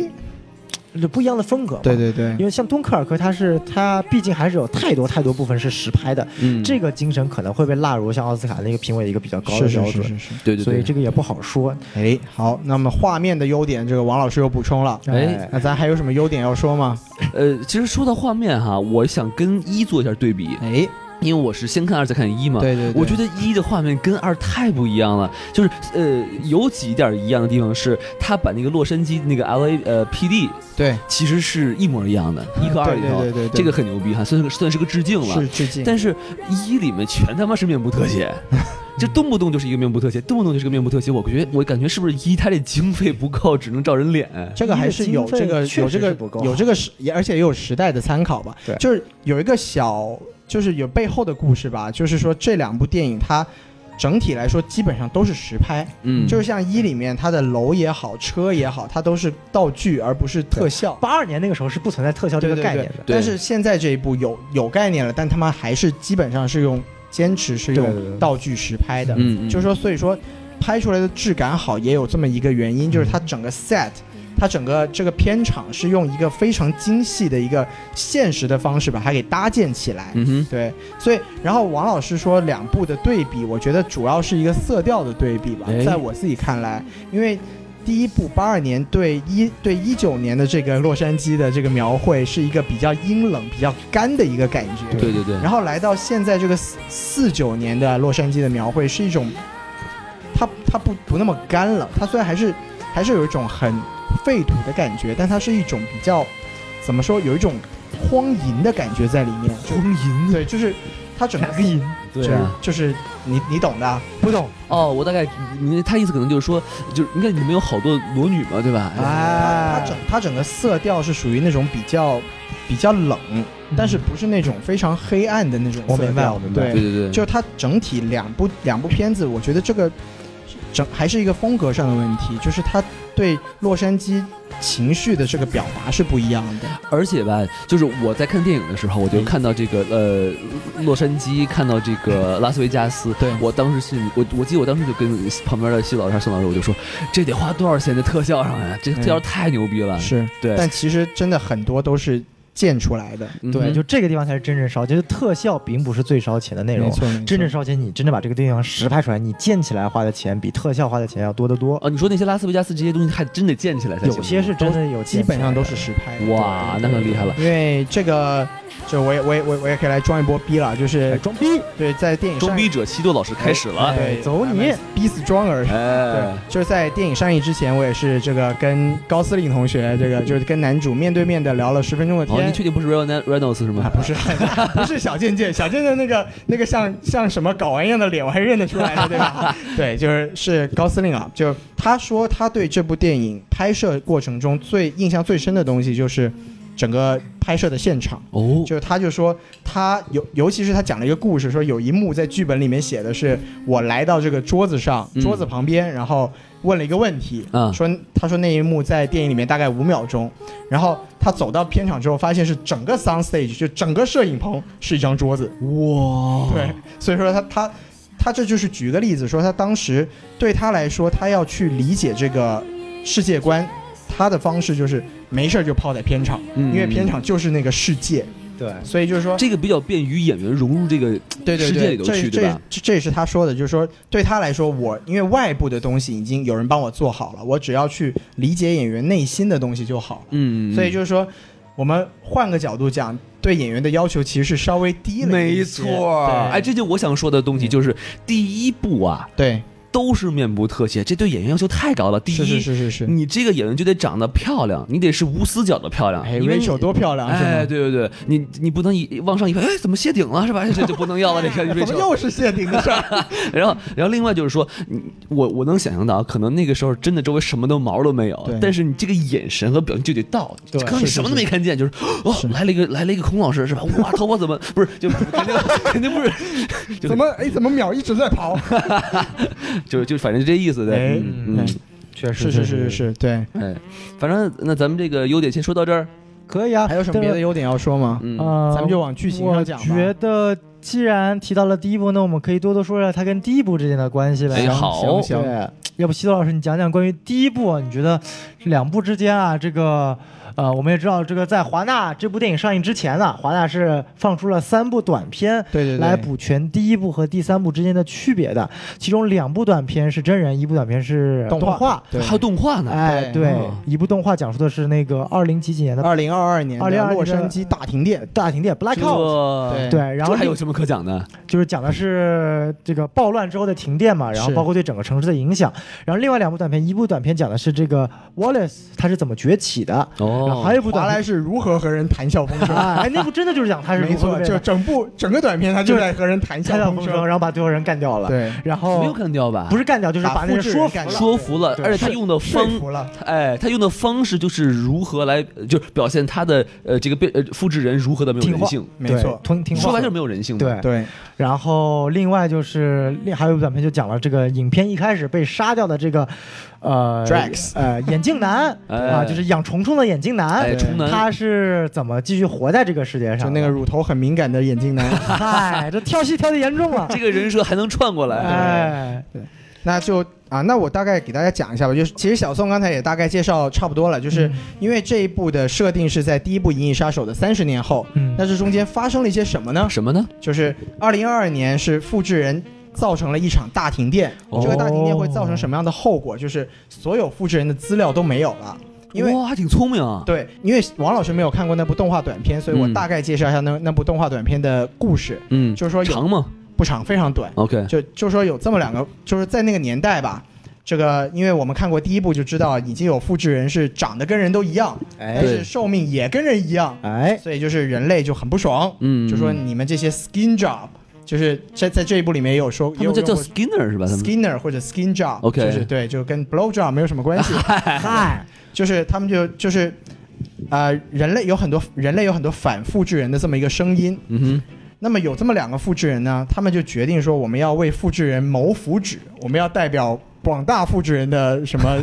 利益，对不对？哎三个代表嘛，对，所以他们重就。要思想，哼，对，以所以在他们在二二年就做了一件事情，就是他们在洛杉矶的上空引爆了一个烟屁，就是一个电子脉冲， OK，让整个洛杉矶陷入大停这电。估计是看了《速度与激情》了是吧？ 没错，这个都嗯学的，好吧都是跟那些光头的人 学的。对对然后这样子就造成了所有复制人的电子材料都消失了，嗯，而且他们还把纸质材料，就是有关复制人材料的那个库存锁也给炸掉了。嚯！他们做的这样的目的就是让复制人可以融入到人类的社会。等一下，，他是哪个公司的复制人？他还他那时候已经是还是泰瑞尔公司的，哦，因为泰瑞尔公司还没有倒闭。嗯那么嗯说过来就是他那老大死了还没有倒闭是这没意思错吧？没错 OK，对，因为还是有继承人嘛，对不对？哎，哎，就是继承人也很很重要，对不 对？就因为造成了这个二零二二年的大爆炸之后，二零二三年因为大家都认为大爆炸是复制人嗯造成的，这也是事实，所以复制人就被禁了，哦复，制人不允许再生产，变成了敏感词，变成了敏感对词，，百度搜不到了，哎但是 Google 也搜到了，对然后就因为复制人被放入放入了黑名单，嗯，对，所以泰瑞尔公司就此倒闭，哦，这么倒闭的，就这么倒闭了。嗯，那么当时还存活的复制人就会被《银翼杀手》给退役掉，当然大部分的复制人 Retire，对是吧嗯 retire 掉，当然大部分的复制人就藏起来嘛，对就哎，打不过我还躲不 了吗？对，就隐藏在这个茫茫人海中。那么就接下来就到了第二个短片，就是那个时间应该是在三六年，对吧？小宋，对 的，哎，对，二零三六年的时候就华那个短片的内容就是华莱士跟一群人谈笑风那群生，是什么人呢是一个道德委员会，就大概是一个管法律的吧，就？OK，我具体我也不是很记得了。嗯，就嗯在这之前发生了什么呢？就是为什么华莱士公司会崛起呢？因为那次大停电不仅造成了资料的丢失，嗯哦也造成了整个经济的崩盘，哼，嚯，所以整个人类的社会就陷入了一个非常艰难的阶段。没有，电就不行了，没有电，没有就变得暴乱，没有哎食物。哎阿尔法狗都不能下棋了，对，然后华莱士公司一开始做的是食物的基因改造，哦，就是它因为在食物基因改造上基做做到了突破，就嗯，解决了人类的温饱问题。哎，对，，实现了人类的共同富裕。搞明白怎么弄杂交水稻，没错，就袁隆平了 不起。对，所以他这个公司就崛起了。那崛起之后，他做的一件事情就是他把倒闭的泰瑞公司给买了，哦，他想再造这个复制人。嗯，那他。二零三六年那个片段讲的就是他造出了复制人之后，他要去说服这个这个委员会说，你们还要再再让复制人合法呀，因为复制人他作为这个劳动力啊，他们很牛逼，因为对他们不仅智商不比我们差，而且力量还比我们大。而且他其实就是在 trailer 的，就是预告片的时候，他有一句话，我不知道呃原呃电影里有没有嗯，哼就是他说每一个文明的背后都有一个什么没。错，电影里面也有，也对有啊，对什么就是那说句话怎么说他就？disposable 呃 labor force 好对像对是这对意思。 ，slaves 之类的，对对对对对对啊就就是说人类这个文明的发展是离不开这种廉价劳动力的，哎所以啊就是说他就那个短片，他最后造成的结果就是他说服了这个委员会，所以复制人又重新生产，嗯，那么生产的就是之后华莱士公司的复制人，就是完全听从，因为他在那个短片里面叫复制人自杀，他他都直接自杀就把了自己给捅死对了，的对的，对，所以就是给我续一秒，好，这就续给你是 吧？ 啊没，错，对，这个就是第二个短片的内容。那么到了第三个短片之前，就第三个短片是二零四八年，就是在这部电影之前、嗯发生了事情，就是一个连锁八号的一个复制人，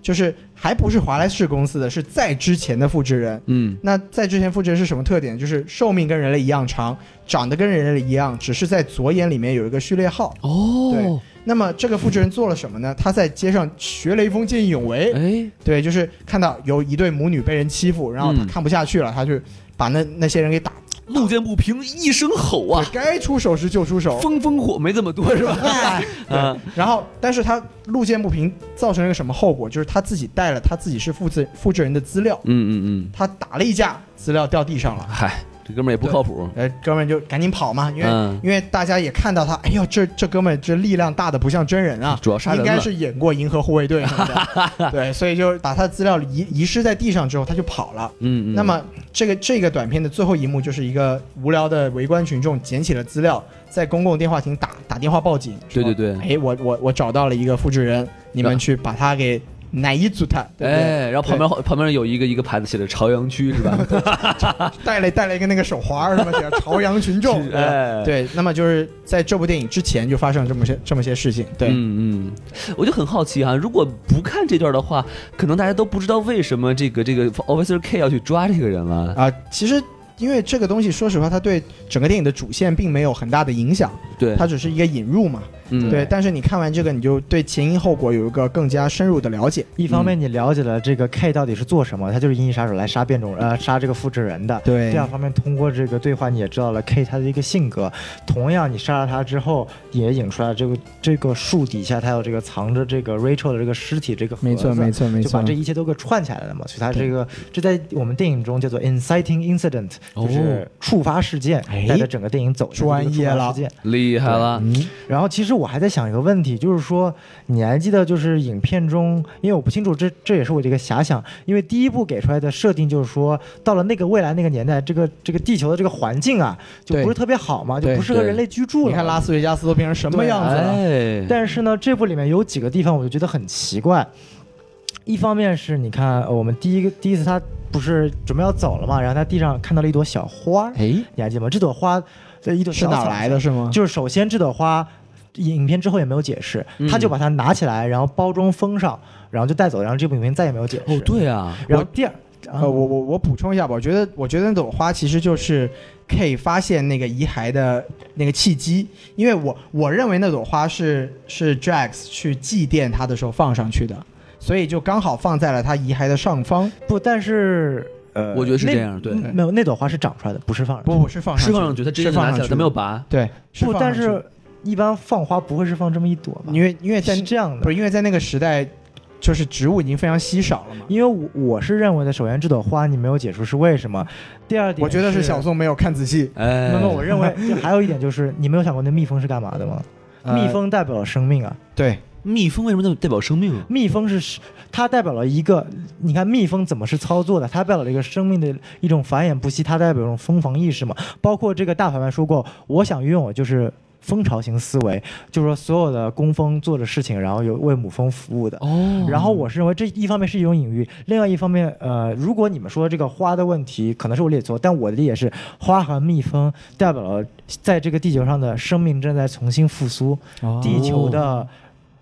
地球的生态环境正在慢慢恢复。这个想法很好。我认为这个可能会在续集中会体现出来，嗯因为我感觉我这部影片还有一个感觉就是，这整一部《二零四九》像在于对于第一部和后面一部之间的串联起来的一部影片，嗯为什么呢？就是因为这一部影片很明确的提示到，未来我们变种人呃不是变种人啊，看 X 战警看多了，这个复制人又有一次大大变革了，但是没有发生在这部影片当嗯没中，错，对没错所以我意识着未来肯定有场大变革。然后根据《银翼杀手》这种尿性，他不会拍大变革发生什么，肯定会拍大变革之后又发生对了什对么。对因对，为战斗太没有逼格，嗯，对，战斗没有逼格嘛，就是而且太花钱是 吧？ 嗯，你看这不不拍战斗也够 花钱了，拍战斗更花钱了，我操！是，所以说我就感觉，呃，这些内容都是导演第二部留给第三部的契机，导演很会挖坑，对，或者说制片雷德利·斯考，我觉得这可能是雷德利·斯考特挖的坑，嗯呃导演可能不会想这么多。我觉得可以补充一下蜜蜂这个，蜜蜂这个一个是因为小宋说生命这个，我觉得特别好，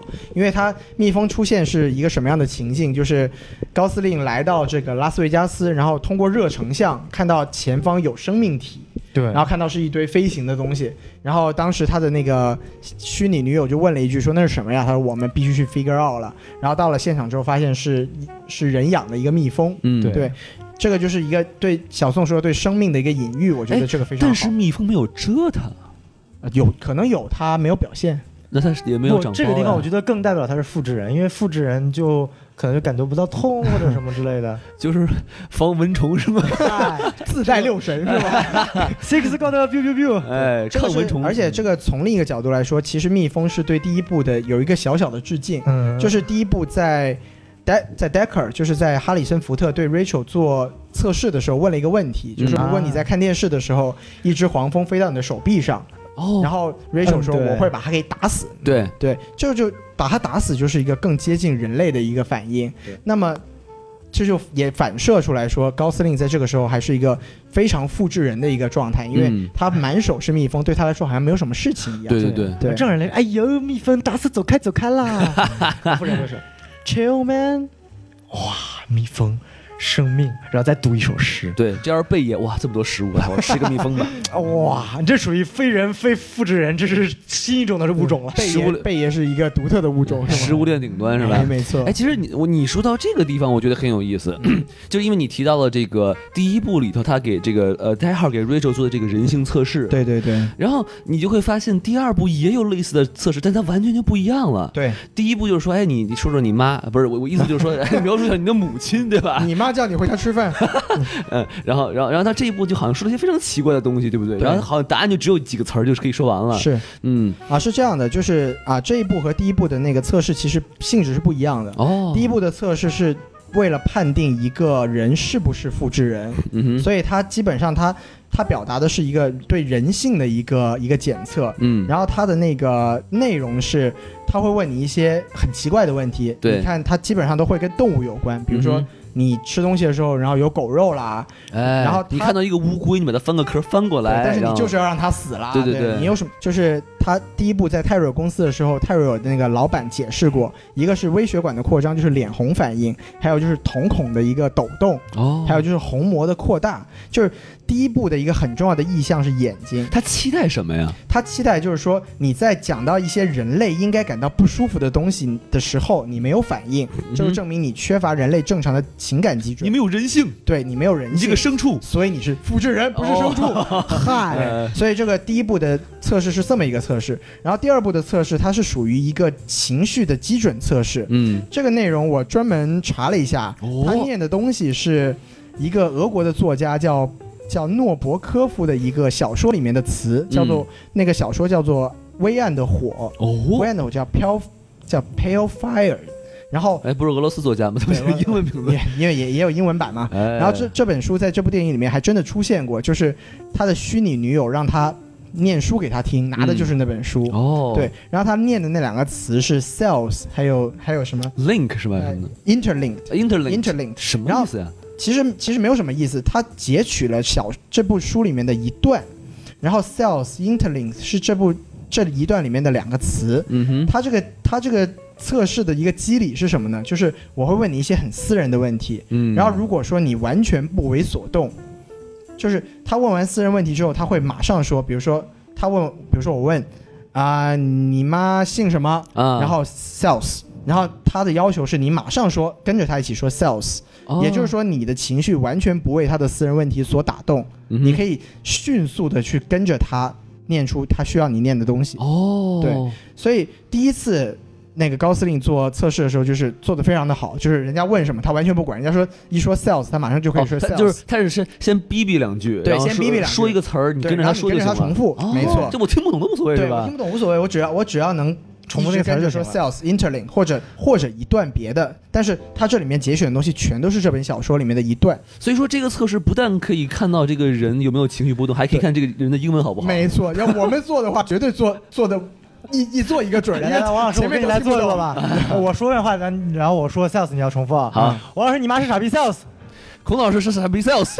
哎，这一看就没有通过。这 样这样这样子就会就会被 retire，啊， 就会被 retire 掉。对嗯，所以第二次当第二次他做检测的时候，是他刚刚得知了他的记忆是真实的那个时候，他这时候去做检测就明显是慢了的。对然后慢拍他就了那个那个检测结果就说 you are not even close to the baseline，就是哦说你离那个情感的基准线已经飘到不知道哪儿去了。 其实你不觉得这很讽刺吗？你们呃，华莱士公司说你们的复制人没有感情，最后还出了感情，对吧？这个，对，其实就就是是这就个是也，我觉得这个它的背后的基底就在于，其实不就是每一个，不管你是复制人还是人，他都是有情感的。你只要给了他对记忆，给了他背景，他就会有灵魂，就会有人性，是没对错对，没或错者说你就算没有记忆，或者就算记忆是假的，它作为一个单独个体的存在，因为其实这种美国大片的最所有美国大片最根本的一个呃理论就是个人英雄主义，不是个人英雄，就是每个人都是单独存在的。个人意哎志是个人很重意要的，志就是 free will 是一个非常重要的东西。对对。这个就哎哎 跟我们共产主义是完全相反的了，也不是相反，哎就是什么鬼？哦，真是相辅相成，相辅相成的，对对对对对对对对对，来把前面相反删掉，就我哎这这个就是叫我们中国特色主社会主义，对不哎没对？错，有中国特色的社会主义就是这么、哎就这么回事儿可以可将来也是有中国特色的共产主义。哎没错了。反正既然啊，大家已经聊到两部电影之间的关系和联系哈，对对对，然后我记得刚才西鲁老师说过，说这第二部呀，对第一部有很多致敬的地对方。比如说那个蜜蜂，啊，对对对对对哎对对除对除了蜜蜂之外，还有什么其他致敬的地方呢？小宋，你有什么记得的致敬的梗吗？我觉得算是致敬梗还是彩蛋梗，就是那个折了那个 unicorn 的那个老哦人家夫是吧哎哦家夫，对他呢看过第一部的人都知道，他在第一部就是他最后折了这个这个，unicorn， unicorn 独角放在兽了是一个 Deckard 墨的西哥裔的老爷子是对，吧？放在对对 Deckard 那边坐实了，Deckard 就是呃复制人的这对，个，在一部分人心目中坐实了戴卡尔是复不不，制人，就是你如果有这个镜头，就是一定证明了他是复制人，是是是但但是就代表了就是说还有很多人觉得他不是复制人，就不承认这个这个剧情的存在嘛，对对对吧？因为这毕竟是两个版本的，没错没错，就如果没错有这个镜头，就确实在这个版本的世界观里面，就我们也来玩一个平行宇宙啊，在这可能这个院线版是一个世界，是一个宇宙中，这个 Decker 他就不是复制人，哎但是呢，在最终剪辑版这个平行宇宙中呢，Decker 他就已经坐实了是个复制 人，然后这个《银翼杀手二零四九》呢是根据这个平行宇宙往后走的续集。好 嘛，哎，说不定呢，呃，二零四九的这个 Decker 呢，可能会遇到另一个平行宇宙是真人的 Decker 哎呦我什的妈么乱呀乱七七八八糟的，哎，这个漫这画个脑看洞多了有就点需大要我们来是是讨论一下是是平行宇宙嘛，对但吧？但是说实话啊，我觉得这个呆号的，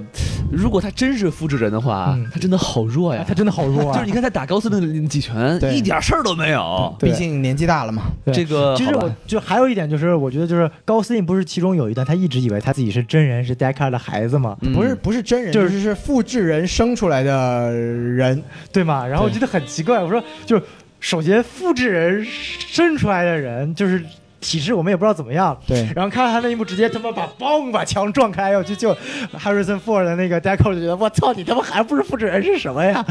反正你说到这个地方啊，哎我觉得高司令有一点做得非常好，哎啊就没有着急认 爹，那就很尴尬呀，对不对？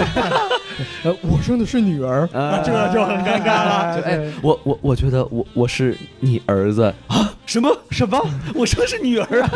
？No！ I am your son，哎，新的一 个新的一个京剧诞生了，咦，好尴尬嗯呀！嗯幸好这部那个这个 Harrison Ford 没有认爹，嗯你一旦真认爹了，就马上就跟这个星战里面就死 了。他就要死了，是吧？哎，你知道这星部就没死吗？星战他死了是因为他片酬太高，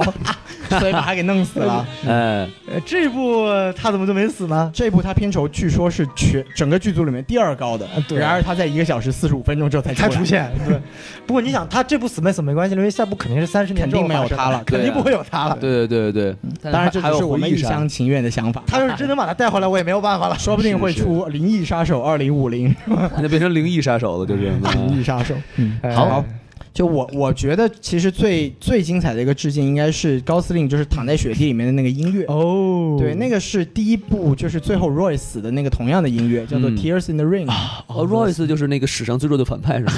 其实他不弱，他把他把 Decker 打的快不行了，然后结果救了他嘛。哎 对，这个应该算是一个比较嗯，你纠结一个比较扭转的一个反派吧。对最后一句话，该是是时候该死了，把哦你死了 呀！我以为我死了，吓死宝宝了。 Time to Die，我操，这反派有点屌，说死他就死，然后哎， 你死了你哪死了？怎么是你死了？哎，所以就是也是对，我觉得这个是一个最精彩的一个致敬吧。哎对对对，然后还有什么呢？还有。哦，还有一个地方我觉得算是致敬吧，就是在那个他们那个叫反叛不是起义的那个军团里面，然后他们说你做的这件事情是 more human than human，、哦，那是对，对那个是第一部里面泰瑞尔公司的那个呃制作的那个理念，理念，啊对， ，more human 就是那个哦泰瑞尔也自己曾经说过，我们公司的这个这个座右铭就是我们要 more human than 哎 human，比人还要像人类。啊对比人还要因为那帮人起义军就是当年最早的那一批剩下来的那个复制人嘛，所以他就是知道这句话 more human。啊啊对对对，其实吧，哎，老板老师，我觉得这个电影还有一个致敬梗，可能你你们没有发现，啊哈，就是你们注没注意到这个？肯定你们注意到了，就是这个华莱士公司的老板啊对是个瞎子，他这是个是眼睛是是瞎了。我觉得哎这就是致敬这个呃第一部里面泰瑞这个泰瑞博士，就是泰瑞公司的老板眼睛被捏爆那块儿。对对，所以我觉得有一种一种可能性，就是这个泰瑞博士其实没有死，他只是呃说呃宣布这个人死，然后之后就是什么呃又重塑金身，哎，哎，然但是后眼整容整了一个帅帅帅的脸，哎，你瞧瞧，然后就是，但是眼睛是心灵的窗户嘛，是吧？它就不 能被修复，于是就就变这样了。 我觉得王老师这个脑洞挺大的，哎我我觉得有可能，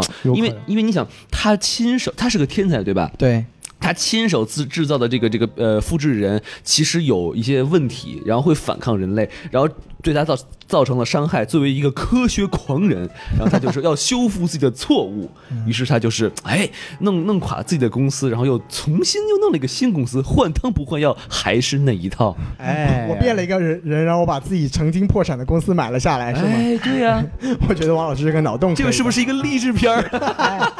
我觉得另一种可一种是他本人，我一种另一种可能性，他克隆了一个复制了一，他把这个人完全复制了一个。现在的这个华莱士公司老板是他的这个当时的这个泰瑞泰瑞的那个完全的复制人。嗯哎，我这是另一种可能性了，啊就是他复制人，他继承了他的事业，然后所以说我才有这个我要创造完全能够认同我的复制人。反正爱咋瞎想就咋瞎想呗，对对对对，因为毕竟这个电影它确实对于这个反派的描述太少了，对对对根本就没有起因、经过、结果。对这个人怎么回事怎么来，他根本就没有说哎，。人生三大终极难题：我从哪来，要哪儿去，我叫啥，我都不知道 嗯你。还挺熟，哎，他叫啥是知道的，哎，你对，真的知道他叫啥吗？对了哟，这呃有道理，没错。哎但但其实这也是，呃，其实引申一下啊，因为之前我跟宋老师聊这个电影，就说他没有为什么没有说关于反派的一些东西，是因为他其实还是想把这个电影的主角是高司令，对这个哎对高司令这个作为一个小人物，可能被糊弄了很多，但他他的这个生和死，但是其他其实都是一个路人，他只只是经过了这个大事件，他其实只是一个小人物，只是设定中的一环，哎没错，在世界滚滚洪流世界观中，它只是微小的一粒，哎只不过这部电影选择了这一粒，然后影射了整个世界 观。嗯，怎这么么样？说也很有道理，猝不及防，王老师装了一个逼。哎，装的漂亮没，错，其实我是真逼。嗯好嗨， 好，说说这么多这个致敬东西了，咱们继续往下说啊。哎，呃，这个因为好的电影啊，离不了好的演员，对所以我请希望两位老师聊一聊这个演员在这部电影里面的这个起到的作用。哦，哎，我们来说，先来说说主角吧。好，面瘫狂魔高司令，他还算面瘫吗？哎，算还是挺面瘫的。应该是三大面瘫之首，哎那倒不至于三大面瘫之三，之首肯定是本阿弗莱克了对。凯西吧？哎呃，我还是本，因为本演的是最面瘫的面 瘫，然后阿凯西·阿弗莱克演的是最丧的面瘫，哎然后他演的是是最装逼的 面瘫。哎，来，这个因为既然西多老师有专门采访过高司令，要不这块你来说，好嘞，啊，是说高司令这个人吗？其呃实啊就是谈谈这个演员嘛和这部个角色其。实这个我我怎么说呢？我觉得，我觉得高司令虽然不是真的不能算是演技派吧，他真的不是演技派，他真的不能算是演技派，但是他真的挺帅的。 对，就当面，尤其是当面跟他聊天的时候，是真的会觉得他还蛮帅的。哦，对， 有人然后吐就有人吐槽过高司令的脸，就是我一直想放屁，又希望我自己能够放屁放不出声来的那种脸。对仔细想想看，他那个脸，我想放屁，但我要保证我自己放屁不放出声来。哇，哎，小宋学的还挺像的。哎对应该是禁语系的这个，就我觉得高司令怎么说呢？这几年他角色选的都特别好，嗯嗯像比如说去年《拉拉链》，他的角色其实就很适合他。没错。然后这个复制人这个角色，其实他也演得非常的到位。对但是我觉得我还是蛮同意那个王老师的说法，就是他在他其实在这部电影里面一共只有两到三个不面谈，就是有一点小爆发的瞬间，哎，但是其中爆发的最大的那个瞬间，确实是有一点拖戏，没错，就是那个突然听说自己的记忆是真的，真的然后就大喊一声“嘎”的，然后就踹了凳子，然后就对对对就转身离去。那里就是其实他另外两个地方，我觉得演的都特别好。就是嗯第一个地方是他看到那个数字的时候，然后他就回想到他自己的马上面刻的数字跟这上面的数字是一样，那时候他有一个略微的一个颤抖，哎，然后还有另外一个地方是在他在做那个 baseline test 的时候，你可以看看到他跟着念那个词的时候有那个很明显的咬自己下颚的动作，哦这些我觉得都是一个对他这个角色刻画的非常好的地方有细节，对对对，嗯，然后后。采访见采访过他嘛，就见过他，当然对他的好感也很高啦哎，。你瞧瞧，毕竟是你男朋友嘛，对吧哎？我是找女朋友 的人，哎对，找男朋友的在我们这里只有小宋而已。 嗨，对，呃，所以我我倒跟两位老师有个不同的看法，是就我是觉得那个那个嘶吼那块啊，我觉得倒挺合适的。是吗？为什么呢？我觉得因为那块的。因为你们俩说的是这一块，我得到我是天选之子的，更多的是一种，比如说我是这种释怀啊，或者一种比较正面的，或者很复杂的一种复杂心情，嗯，但我觉得是，呃，其实它更多的是一种愤怒。为什么呢？因为整部我们前面就我记得很清楚，他一开始进这个 LPD 警察局的时候，有很多人都在骂他，同样都是警察，因为他知道他是这个复职人的身份哎嗯嘛，对，就可以看出来他其实一直是在抑制的。他从影片一开始到。到到到那段时间来，他一直在抑制的他心中的一个愤怒，或者说他心中一种悲就伤的不公不平的感觉对 哈。他因为他本身长得外表，他的寿命和普通人一模一样，就是因为他仅仅的就是一个身份的一个象征。嗯哼，他被自己的同行所唾弃，他居住的地方所有人都都在骂他，他门上都写的是那个 Skinner 的字样。啊，是全世界只有一个他不存在的一个虚拟的一个女朋友才真真切切爱着他。对于他来说，他是一直在默默忍受这一切的。但是他当这个人跟他说“你其实是天选之子”的时候，他更多的时候是一种愤怒，说为什么现在我才告诉我，我活了这么多年，我受了这么多的痛苦，这一刻的一个心情，我觉得。更多的是一种宣泄，也不能说完全的愤怒，肯定是有愤怒，但更多是一种宣泄，一种愤怒，一种一种对于整个世界带他的不公，这一切在那里发散出来。我觉得一声嘶吼其实是，嗯、怎么说？我觉得还是挺符合的当时的人物的一个情感的。啊，所以小宋是觉得高司令演的还不错，呃，我只是觉得这这一刻他做这个行为，我只能说导演安排的可以。至于高司令这声喊的怎么样，我不予评论。还是还是要黑一下高司令。他这个一声喊跑调了，嗨， 没有调儿，反正就是这么解释也对，对吧？嗯，反正路见不平一声吼嘛。哎没错没错哎，什么不平这个反但正高高司令也是拿过两次奥斯卡男提影帝的提名。提名那干嘛呢？格温妮斯·帕罗多还拿过奥斯卡女女影后呢。怎样？哎，都都是温斯那个那个什么哈维温斯顿吹上去的嘛，奥斯卡影后都是有水分的啦。哎，好吧那那呃，要不要再评价一下这个女反派的演技？ ，Love 吗？对啊，没啥演技啊，她也他就是哈装个反派嘛，就是呃凶一点嘛，对吧？我个人觉得这没啥演技，就你觉得其实挺好演的是吗？对我个人觉得就是我还觉得是挺挺好哎，演的。你你不觉得他捏那个夏目总统老婆那块儿那块儿戏其实挺恐怖的演的？对是挺就是我能说他把一个反派演得好，对对对，但是是呢，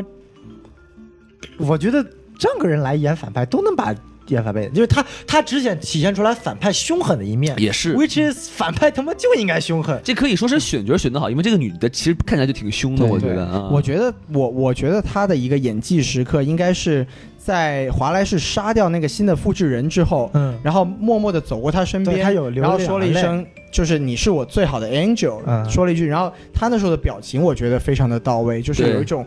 就是服从，但是心里还是有恐惧的那种神情就。他那个我觉得是他的演技时刻，对，嗯就嗯看到自己的一个同胞就这样被他没有毫无理由的给杀掉了，然后他那时候在一作为一个最得力的助手，但是还是一个复制人，他的那个复杂的心境，我觉得那个是他的演技时刻。嗯哎，对，但是你发现啊，其实我在说到这块儿，我特别想联系到联系一下《异形》。《哎，异形》里面那个 Water，他们是不是复制人是吧？他们叫什么生化人？生化对对对，就他们呃，其什实么本质都差不多，就是一个。哎不一样，他们脑袋掉了都能活着，对不对？是吧？对。对对对对，而且呃，他们好像是生命是无限的，啊哈，对是对，哎对，但是好像《异形》就没有太多去讨论，好像也讨论了一些啊、每部都有，也有每也部都有也有。有，对，嗯其实就是说这种人与非人的关系，确实就是雷德利·斯科特特别喜欢的一个议题。啊对对对不管是《异形》也好，还是《银翼杀手》也好，嗯，确实就是他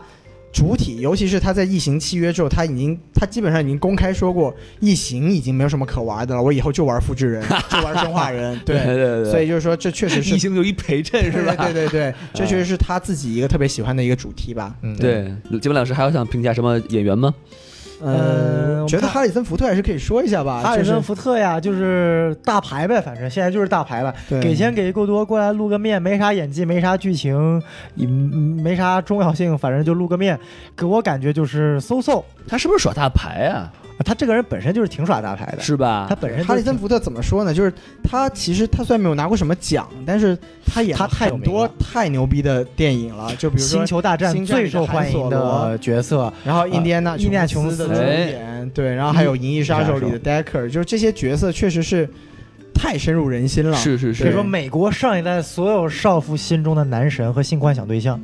就他呀，就他。哇，我觉得其实他的表现就是恰如其分吧，就你也不他这个角色你也不需要说做到对真的就感觉很就爆发的就演真的技很搜搜，我觉得没啥演技，就是愤怒脸嘛，就是啊就很生气，然后对，就这个就太搜我我我觉得他看到 Rachel，然后说的那一句，他的眼睛应该是绿色的，那个地方其实还是有点动人的。对对，那个地当然那方是剧情的安排啦，那个地方告诉我们，在戴美同需谨 慎，是吧不然会没命的。眼睛的颜色多么的重要啊。他的眼睛是绿色，不对，我这美瞳，等会儿等会儿等会儿，啪！对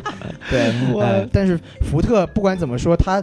在这种经典系列回归，他总是一个能激发起这个老影迷的一个 G 点的一个一个一个对成分吧。您说这块儿特别好，为什么？因为他玩这个回忆梗啊，对，他在呃这个这个高司令和哈里森福哈里森福特这阵打戏，他在一个剧院里头，没错然后在后面放的是《猫王》，是的，是的。哎，这块儿是的特别屌，就是对一会儿有一会儿没有，然后哎这块就很对设计的特对别吧？棒打戏加歌舞，这个对很有意思，特别像印度电影是吧？ 哎，对他最后还最后两个人不打了，说了一句我我特别喜欢这首歌。哎那个地大家方先听歌，对那个地方应该是就是这部电影里面少数的几个让让观众轻松一点的时刻吧。没错没错对，但是设计得非常好，，对。嗯，那里有一个小意识，就是他们那段打戏是其中有一拳，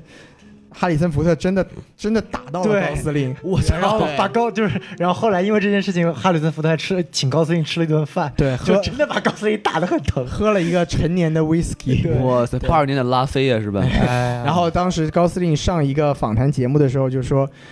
千万不要被自己的偶像打，跟被别人打一样疼。 对，所以还挺有意思这的。还挺爽的呢。嗯不过有一点就是挺可惜的，就是说，因为呃，我在现在在华纳实习啊嘛，华纳是这家那个呃《银翼杀手》这个发行方，哎然后他们这边工作人员就说，本来呢，华纳是希望借助哈里森福特这个牌子，让更多的人能够看这部电影，从而达到一个票房往上增的一个趋势。哦但很遗憾的是，完全没有达到。就是是是不是知，道为什么，就哈里森福特没有带动任何影响应力。该请吴亦凡就对了。哎，嗯你看这个面，它又长又 宽，就一下票房就上去了。你看这个面瘫， 哈里森福特回归星战的这个轰动性没有，就是完就很大很大，但是他回归银翼的这个轰动性好像没有这么大。这很怪哈，啊，我觉得这个还是影片属性的问题，因为本身《银翼杀手》第一部它票房本来就不好。对对哦对，没错，我觉得还有一点原因是这样，因为首先星战它是一个很大的概念，其次，呃。哈哈里森福特在里面这个汉索罗这个角色本身就够吸引人，是但是呢，《银翼银翼杀手》它好在好在它不在这个它角色塑造有多好，而在它整个世界观好。没错我们看《银翼杀手》不是为了看 d a c a 的这个人的，我们对是要看这个世界观的。我是来看 Rachel 的哎， ，Rachel 是真漂亮，啊还真。看到了。王老师想看看 Rico 现在的照片吗？呃，不不想看， 就是她那个头发一散下来，就第一部里头，啊哎哇，真的真很漂美亮！啊哎，而且她能 hold 住 hold 得住那种盖儿盖儿发型也也不容易，是是啊，是是跟对哎现在西子老师同款发型，嗯帅！忍不住，忍不住捋捋了一下孔老师没有的头啊发。这这孔老师怎么又黑一刀呢？对呀，啊我好心疼孔老师啊，孔老师还是有有点头发的啊，嗯哎是是是嗯是，必须有，必须有。对， 好，那既然我们把演员说差不多了啊，对我觉得现在可以聊一聊就是其他的地方，比如说一个电影最重要的人导演，对，对哎，两位对怎么看呢？啊，我觉得吧，就是首先能敢拍这部电影，我们就要佩服他的勇没气。错，，对，这个就我们我们今天已经说了很多次这个导演的名字，我们可以再说一遍，叫做丹尼斯·维伦纽瓦。哎，然后他他去年是拍了一部《降临》，嗯入选了奥斯卡最最佳佳影影片片的提那个提名提名对对对对对对，就是我我其实，在去年奥斯卡节目里面就大概说了一下这个导演，他是一个对气氛的烘托非常厉害的导演。嗯，那么像这部电影，其实也确实是发挥了他所长，就是他把这整个。二零四九年这个洛杉矶《银翼杀手》世界观里面的这一个设定、这个氛围打造的非常的到位哎，这我觉得在这部电影的一个成片的效果上来说，它还是居功至伟的。是对，确实打破了这个续集必必烂的这个这个魔咒、啊。是是，是，其其哎黑暗骑士又表示不服，嗨，其实这真的是一个挺不容易的事情，就因为你想，这是三十五年前的电影，然后上前任导演是有科幻之父之称的雷德利·斯斯科考特特，对，然后这次他毅然担起了这个这个重担，然后结果拍出来之后，甚至有人在推特上面发图，就是说维伦纽瓦这一战封神，下面围绕的是一群什么斯皮尔伯格呀、诺 兰呀，对，有一推特上有一个非常有趣的图片，就是所以说怎么说呢，就是对他还是有可以有更多的期待的，就这个导演是不是挺擅长拍这种有点逼格的电影哈、对，他其实降临就是一个他例子。其实一直是一个，他的风格是那种商业和文艺的结合结合部吧对。但是我看了一个说法，就是说他之前一直缺一口气，就是商业片太文艺，文艺片太商业。哎，然后在这一部里面，可能是他两种气质结合的最好的一部。嗯对嗯，嗯对，其实说白了，就我觉得一点就是丹斯丹尼斯·维伦亚这个导演，他不会讲故事，就是啊因为他首先他他不是编剧，他不像很多导演，他他首先对是没有对任何对编剧的风天赋的，所以你可以看到他每个作品其实他的核心主旨都非常非常简单，嗯，嗯但他嗯你又在通通通过导演技能太强，能够把这个简单的故事给复杂化、戏剧化。这个是一个导演特别牛逼的地方，所以我 OK 前面一直说这个《银翼杀手二零四九》为什么觉得震撼，就是因为它故事实在太简单了，但是叙事手法太强了。哎，所所以以宋老师，我想问一下，就您这个观点的意思是说，呃呃，这个电影的故事太简单是一个缺点吗？呃，怎么说呢？就是呃，也不能说是一个缺点。呃，故事呃主旨简单，说明它简单明了。 OK，但是你放在《银翼杀手》这么一个庞大的一个本身就一个很复杂的一个世界观体系下，其实说白了是有一点点算一个缺点吧，就是你。当然希望你这种影片的主旨是越深越好，挖深到没有人挖掘过。嗯但是呢，，其实这部影片其实没有达到这个深度嗯。增加几个 B 故事是不是就好了？是吧？对啊，增加几个，但这部里面其实有 B 故事有嘛 B 故事而且对这部影片的而且 B 故事我觉得完这部全服务于 A 故事的，嗯非 B 常故事也不错，对，很不错，其实包括他的我爱对情一些啊。我对什么这部影片的剧本其实我是蛮满意的。不不对，我是很满意这部影片的剧本的，故事我也挺满意的。我是不满 意。就嗯我不明 白我明白我的意思，就我的意思是它的主旨很简简单，对但它的故事和剧本能够写的这么丰富，这是牛逼导演对导演对牛逼对的地方对。对对对，因为其实第一部的故事也很简单，它就是一个它，我觉得两部的故事的架构是一样的，就是一个侦探故事，就是一个银翼杀手去搜寻一搜寻一个或几个复制人的故事，其实是主整体的架构是一样的。但我感觉第一步，你看，你首先第一步，你要首先得打造这个世界观，对其次你在打造这个世界观的同时要讲故事，这是件非常难的事情。是是是你这个我没法同意做到一边说明这个世界观，一边在讲故事，它结合的非常好。然后对接下来引入这个呃复制人和人之间的关系，包括最后这一段这个语系，其实把整个故事都升华了吧？是是其实是这部影片是缺少这么一个升华的一个内容的。嗯嗯因为你嗯看最后一个只是倒下这一段，其实是论震撼程度是没有第一部强的。嗯呃，我是觉得，就是说我再回到这个导演本身啊，我觉得这个是导演前面说为什么说西子老师说他呃商业片不够文艺，文艺片不够商业，就他他。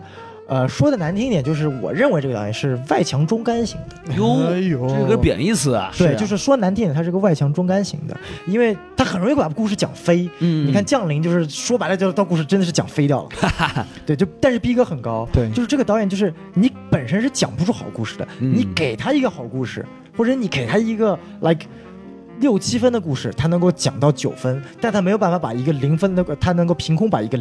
没有的东西讲到一个十分的故事。哦对，，他就是属于一种辅助性导演。你我们有很多的导演，像这个诺兰啊、昆汀塔伦呃 Tarantino 啊，是属于那种呃呃编剧型承导包型导演，演，哎他们是属于编剧性导 演。全套服务是吧？ 对对对，他们对，是编剧型导演，他们是自己写剧本、自己导。然后你像呃卡梅隆·詹姆斯啊、斯皮尔伯格啊这种是属于大型的商业片的导演。然后像丹尼斯·维伦纽瓦就是属于那种我我你你剧本给我，你故事给我，我把你我给你搞出来一个牛逼片子就可所以以了。说，这个编剧的能力对于导演来说还是挺重要的哈。嗯，当然，其实这个看小看，我觉得看你的定义吧，因为对小宋说外强中干，显然是把一个编剧的能力作为导演的一个核核心能力之一。嗯但是我觉得这个见仁见智，因为本来确实就不是每个导演都有编剧能力。嗯嗯对哼，我我自己认为，维伦纽瓦确实像小宋说的，他没有他缺乏一个自己创造故事的能力，但是嗯我觉得他讲故事的能力并不并不差。对我一，对但我是觉得就是呃，怎么说，就是一个导演不一定有编剧能力，但他得有会说故事的能力。对，但我觉得维伦纽瓦就是他说故事能力是欠佳的，但他怎么知道怎么把这个故事给修饰好？其实我想提一句啊，哎这个《银翼杀手》是有本书的，所以他其实没必要要编很多故事。 《银翼杀手》是没有原著的，没有原著它只是一个概念，是从一个从一本科幻小说里面提升出来的。对，所以这整个世界观是重新打造，他只是 inspired by 一个东西。对就是 OK，OK 所以我们可以受益说很回大雷德利·斯科特就是一个世界观型的导演。对啊对，他其特实像像《异形》的世界观，像《银翼杀手》的世界观，都是他一手打造出来的。这个这是比较这能厉害想到的第二个人就 J.K. 罗琳 了，是吧？的。还有呢，凯文·费奇，漫威宇宙世界观哦，呢。对对对对对，这个吧厉害，这个厉害。然后还包括你，呃，J 二二托尔金、托尔金《指环王》世界观，我靠，这些都是就是你有了大世界观，你才有好作品。托尔金又不是导演，你这样要求也太高了吧？ 演，那 J.K. 罗琳也不是导 演，啊他现在成为编剧了嘛？哎，你看编的有多烂。给一大批哈哈粉正在路上过来把我杀对了。对对对。那是烂不烂？你们说《神奇动物在哪里》内部变得烂不烂？我觉得还是挺烂的。哎，我我觉得还行，我觉得还行。 过得去，过得去。对对对，嗯啊哎对对，对看在这个大老师的面上，对 吧？嗨，人家至少拿过奥斯卡呢。哎，小江，哎，其他几部从来没有拿过奥斯卡呢。就是，好，那反正呃这个电影咱也说差不多了哈。哎，我觉得咱们可以稍微畅想一下未来，对吧？因为是它其实是就第一部是二零一九年，这一部是二零四九年。对那在三十年之后，到了二零七九年，假设是嗯呃下个下一个续集还是二零七九年是的话啊，中国应该已经实现了共产主义。没错儿，还是中国特色的，是不是？啊 对但是它还在，哎， 每人都在续秒嘛， 对吧？啊，呃，那我就不说他是谁了啊，你哎们都知道。对，伏地魔啊，不是不是伏地 魔，不是开开玩笑开玩笑，呃，然后这个就是呃，我先说哈，哎，好，就既然是说三十年之后，因为你们想这个电影它提过一个概念，对就是说两个呃不能说物种嘛，就是人和这个呃复制人中间有一个墙，是如果你把这个墙打坏的话，会发生战争，对，所以我或者屠杀，呃，对，对所以我觉得就是，当然，他既然你这么说了，应该会发生一场战争或者是是是屠杀，然后这个三十年后，可能真的是就在地球上，一部分是变种人，一部分是人类，然后他们就开始打，对，感觉就变成人人这个猿人星球的剧情了，也是吧有可能是和谐共处。哦。然后我来。哎，您说啊说，我说的假有两种假设情况，第一种呢，我对未来以后电影会怎么拍，如果未来证实了，就是我一直就歪歪的，跟异形它真的是一个世界观 的话，那么可能未来跟异形会有一些联系，因为首先异形是从来没有讲过地球的事儿，嗯，然后《银翼杀手》是没有讲过外星的事，当然这个看上去我觉得有点不靠不大靠谱，毕竟科技水平差太多。嗯那我讲第二种，第二种我觉得可能性就是，如果《银翼杀手》是一个单独的世界观的话，未来会怎么拍？我觉得第一种可能性是，就像前面王老师所所说的，会讲这个变种人呃不是变种，fuck，复制人战争之后，起义战争之后的故事。嗯，另一种可能性是我自己畅想的是，它会发生在外星球上。嗯因为首先为什么？因为《银翼杀手》它一直在讲我们有外星殖民地，我们有外星殖民地。然后这部里面也强调了说我们有八个外星殖民地。那我觉得既然你有这么多外星殖民地，你不可能不讲这个故事了，你哎，不可能只把一个线索紧紧放在地球。我觉得未来可能讲的是。当战争全面爆发之后，地球已经完全不易生存了。呃，这个我就把我之前前面地球正在恢复的、恢复啊，这个那个给这打断个又了啊完全推。推翻，我推现在翻就是掉这是用一种可能性，就首先我把那个小花这个就不管了，就说因为全面爆发的战争加地球进一步恶化，地球已经完全不适宜居住了，嗯哼，然后所有正常的人类。飞到老外太空进行居住，只有那些残缺的变种人，因为他们是不受地变种嗯啊人，不，因为残缺的复制人，我总是说什么那些残缺的复制人，他们因为是不受呃那个大气的那些污染影响，他们还是活在一片废墟的地球上，然后可能就会在讲他们这些故事和一些残存的一些正常人类或者一些政府相关的一些故事。啊其实按照他这个故事的设定啊，哎留在地球的人类都是这个基因有问题的人，嗯，对吧？就是你看，比如说像第一部里面，就是有那种什么呃呃加速衰老症的这个这个人，对感觉好像就是说基因呃好的人，好像都给送到这个外星去了，感觉应该是穷人，就是对是吗有钱的人，就是你有一个选择，就是你可以去外星的殖民地，一个重新的开始。哦，但是像我们这些屌丝，就只能在这个受污染的地方哎继续苟延残喘。和这个电子宠物女朋友生活在一起没是错吧？，对啊对，然后呢，这个我就想到了这个我们刘慈欣老先生写的《三体》，哎呦呵，哎，因为我其实看银银老先生还行，哎，那那这是挺老的嘛，真是的，跟我比。对于一个九七年的小孩，他是个老是先是生，啊是哎，你们俩都是老先生，哎我们输了。对对嗨，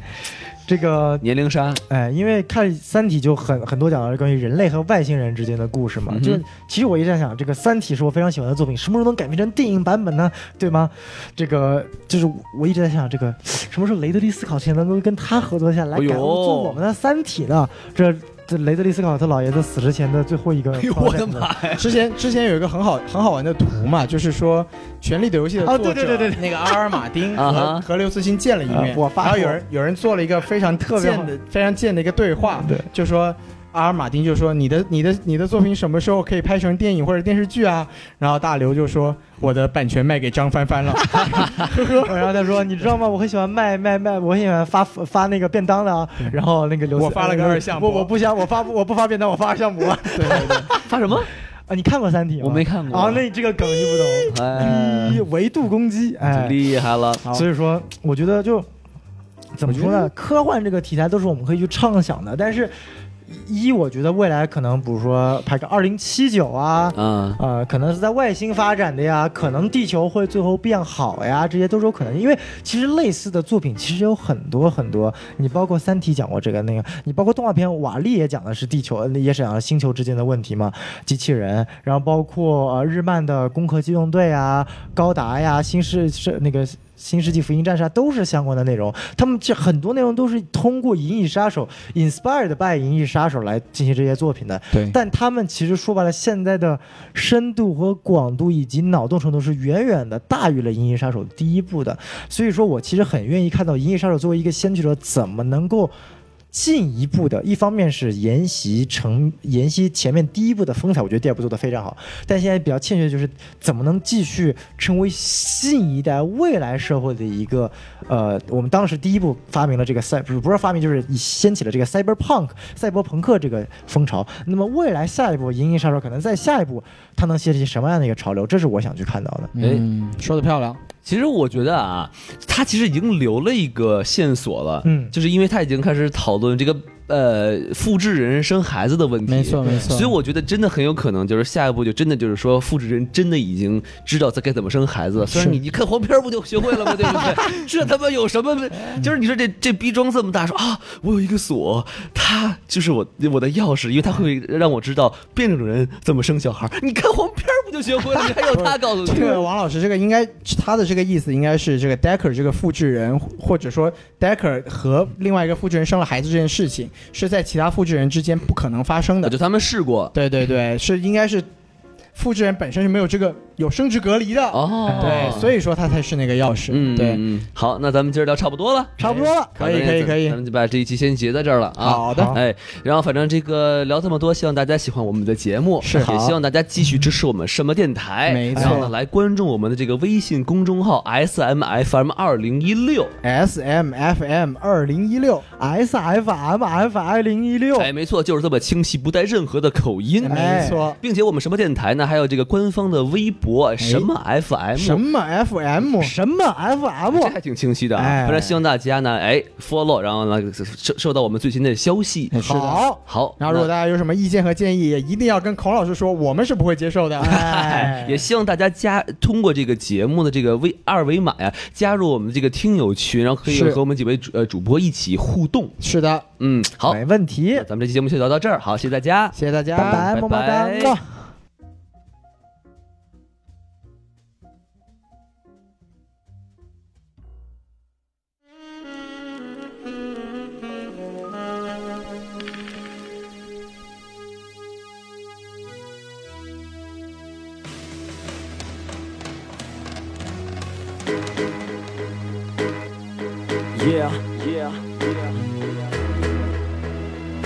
Johnny J。我知道上帝本来对每个人就不公平，但不能因此对未来就失去憧憬。没有赐你财富，但你有你的聪明。可是有多努力是你在控制着松紧。梦想做个摄影师，可最后做了会计。这是个社会规则，所以我不会怪你。你说你不甘心一生平庸，OK，那为什么还不赶紧行动？好比让士兵去说唱，让 rapper 去打仗，让将军拍电影，让将文指挥战场。我只想说，man，这个社会各有分工，有人注定要当医生，有人要当总统。但如果你还不懂，那你就会被淘汰。看看历史就知道，不管是哪个朝代，上帝赐我天赋，那责任我扛。所以别再问我为什么选择说唱。Say what I say and I do what I do. That's my job, I'm doing good. 时间不会让我热情熄了火，因为全世界只有一个我。So say what I say and I do what I do. That's my job, I'm doing good. 时间不会让我热情熄了火，因为全世界只有一个我。说起唠叨的抱怨，你又不是祥林嫂，你该有你的主见，别做了墙头草。太多可笑的信仰，像是迷惑人的宗教，它困住你的思想，像是效益号的胸罩。能健康呼吸，那就是你父母给你标配，而家境只是决定成年之前如何消费。高贵，那是用来形容品德。不懂事的傻逼孩子，你们也该醒 Perhaps 了。 those who may be among us tonight for the first time may be wondering what is going to happen now. I will tell them. 我听到太多人一直说，但没想过如何 let it dream come true。让行动代替口号，别放弃中途走掉，把爱好当成事业来做，那才是主要。不只是让你整天头上不屑，固执跟抱怨只会带来更多负面。无聊会让时间变得更加漫长，别让你的梦想最后变成你的幻想。Say what I say and I do what I do. That's my job, I'm doing good. 时间不会让我热情熄了火，因为全世界只有一个我。So say what I say and I do what I do. That's my job, I'm doing good. 时间不会让我热情熄了火，因为全世界只有一个我。如如果你还会生气，在拼命的奔波，那就为自己争气，从逆境中挣脱，做你自己想做和该做的角色。人人各有命，不管正义或邪恶，在能力控制外的事情，别抱太多期待。你需要朋友帮助，但别当做依赖。我是个 yes man，有时候也会说不。你想做你自己，还是想做大多数？大多数。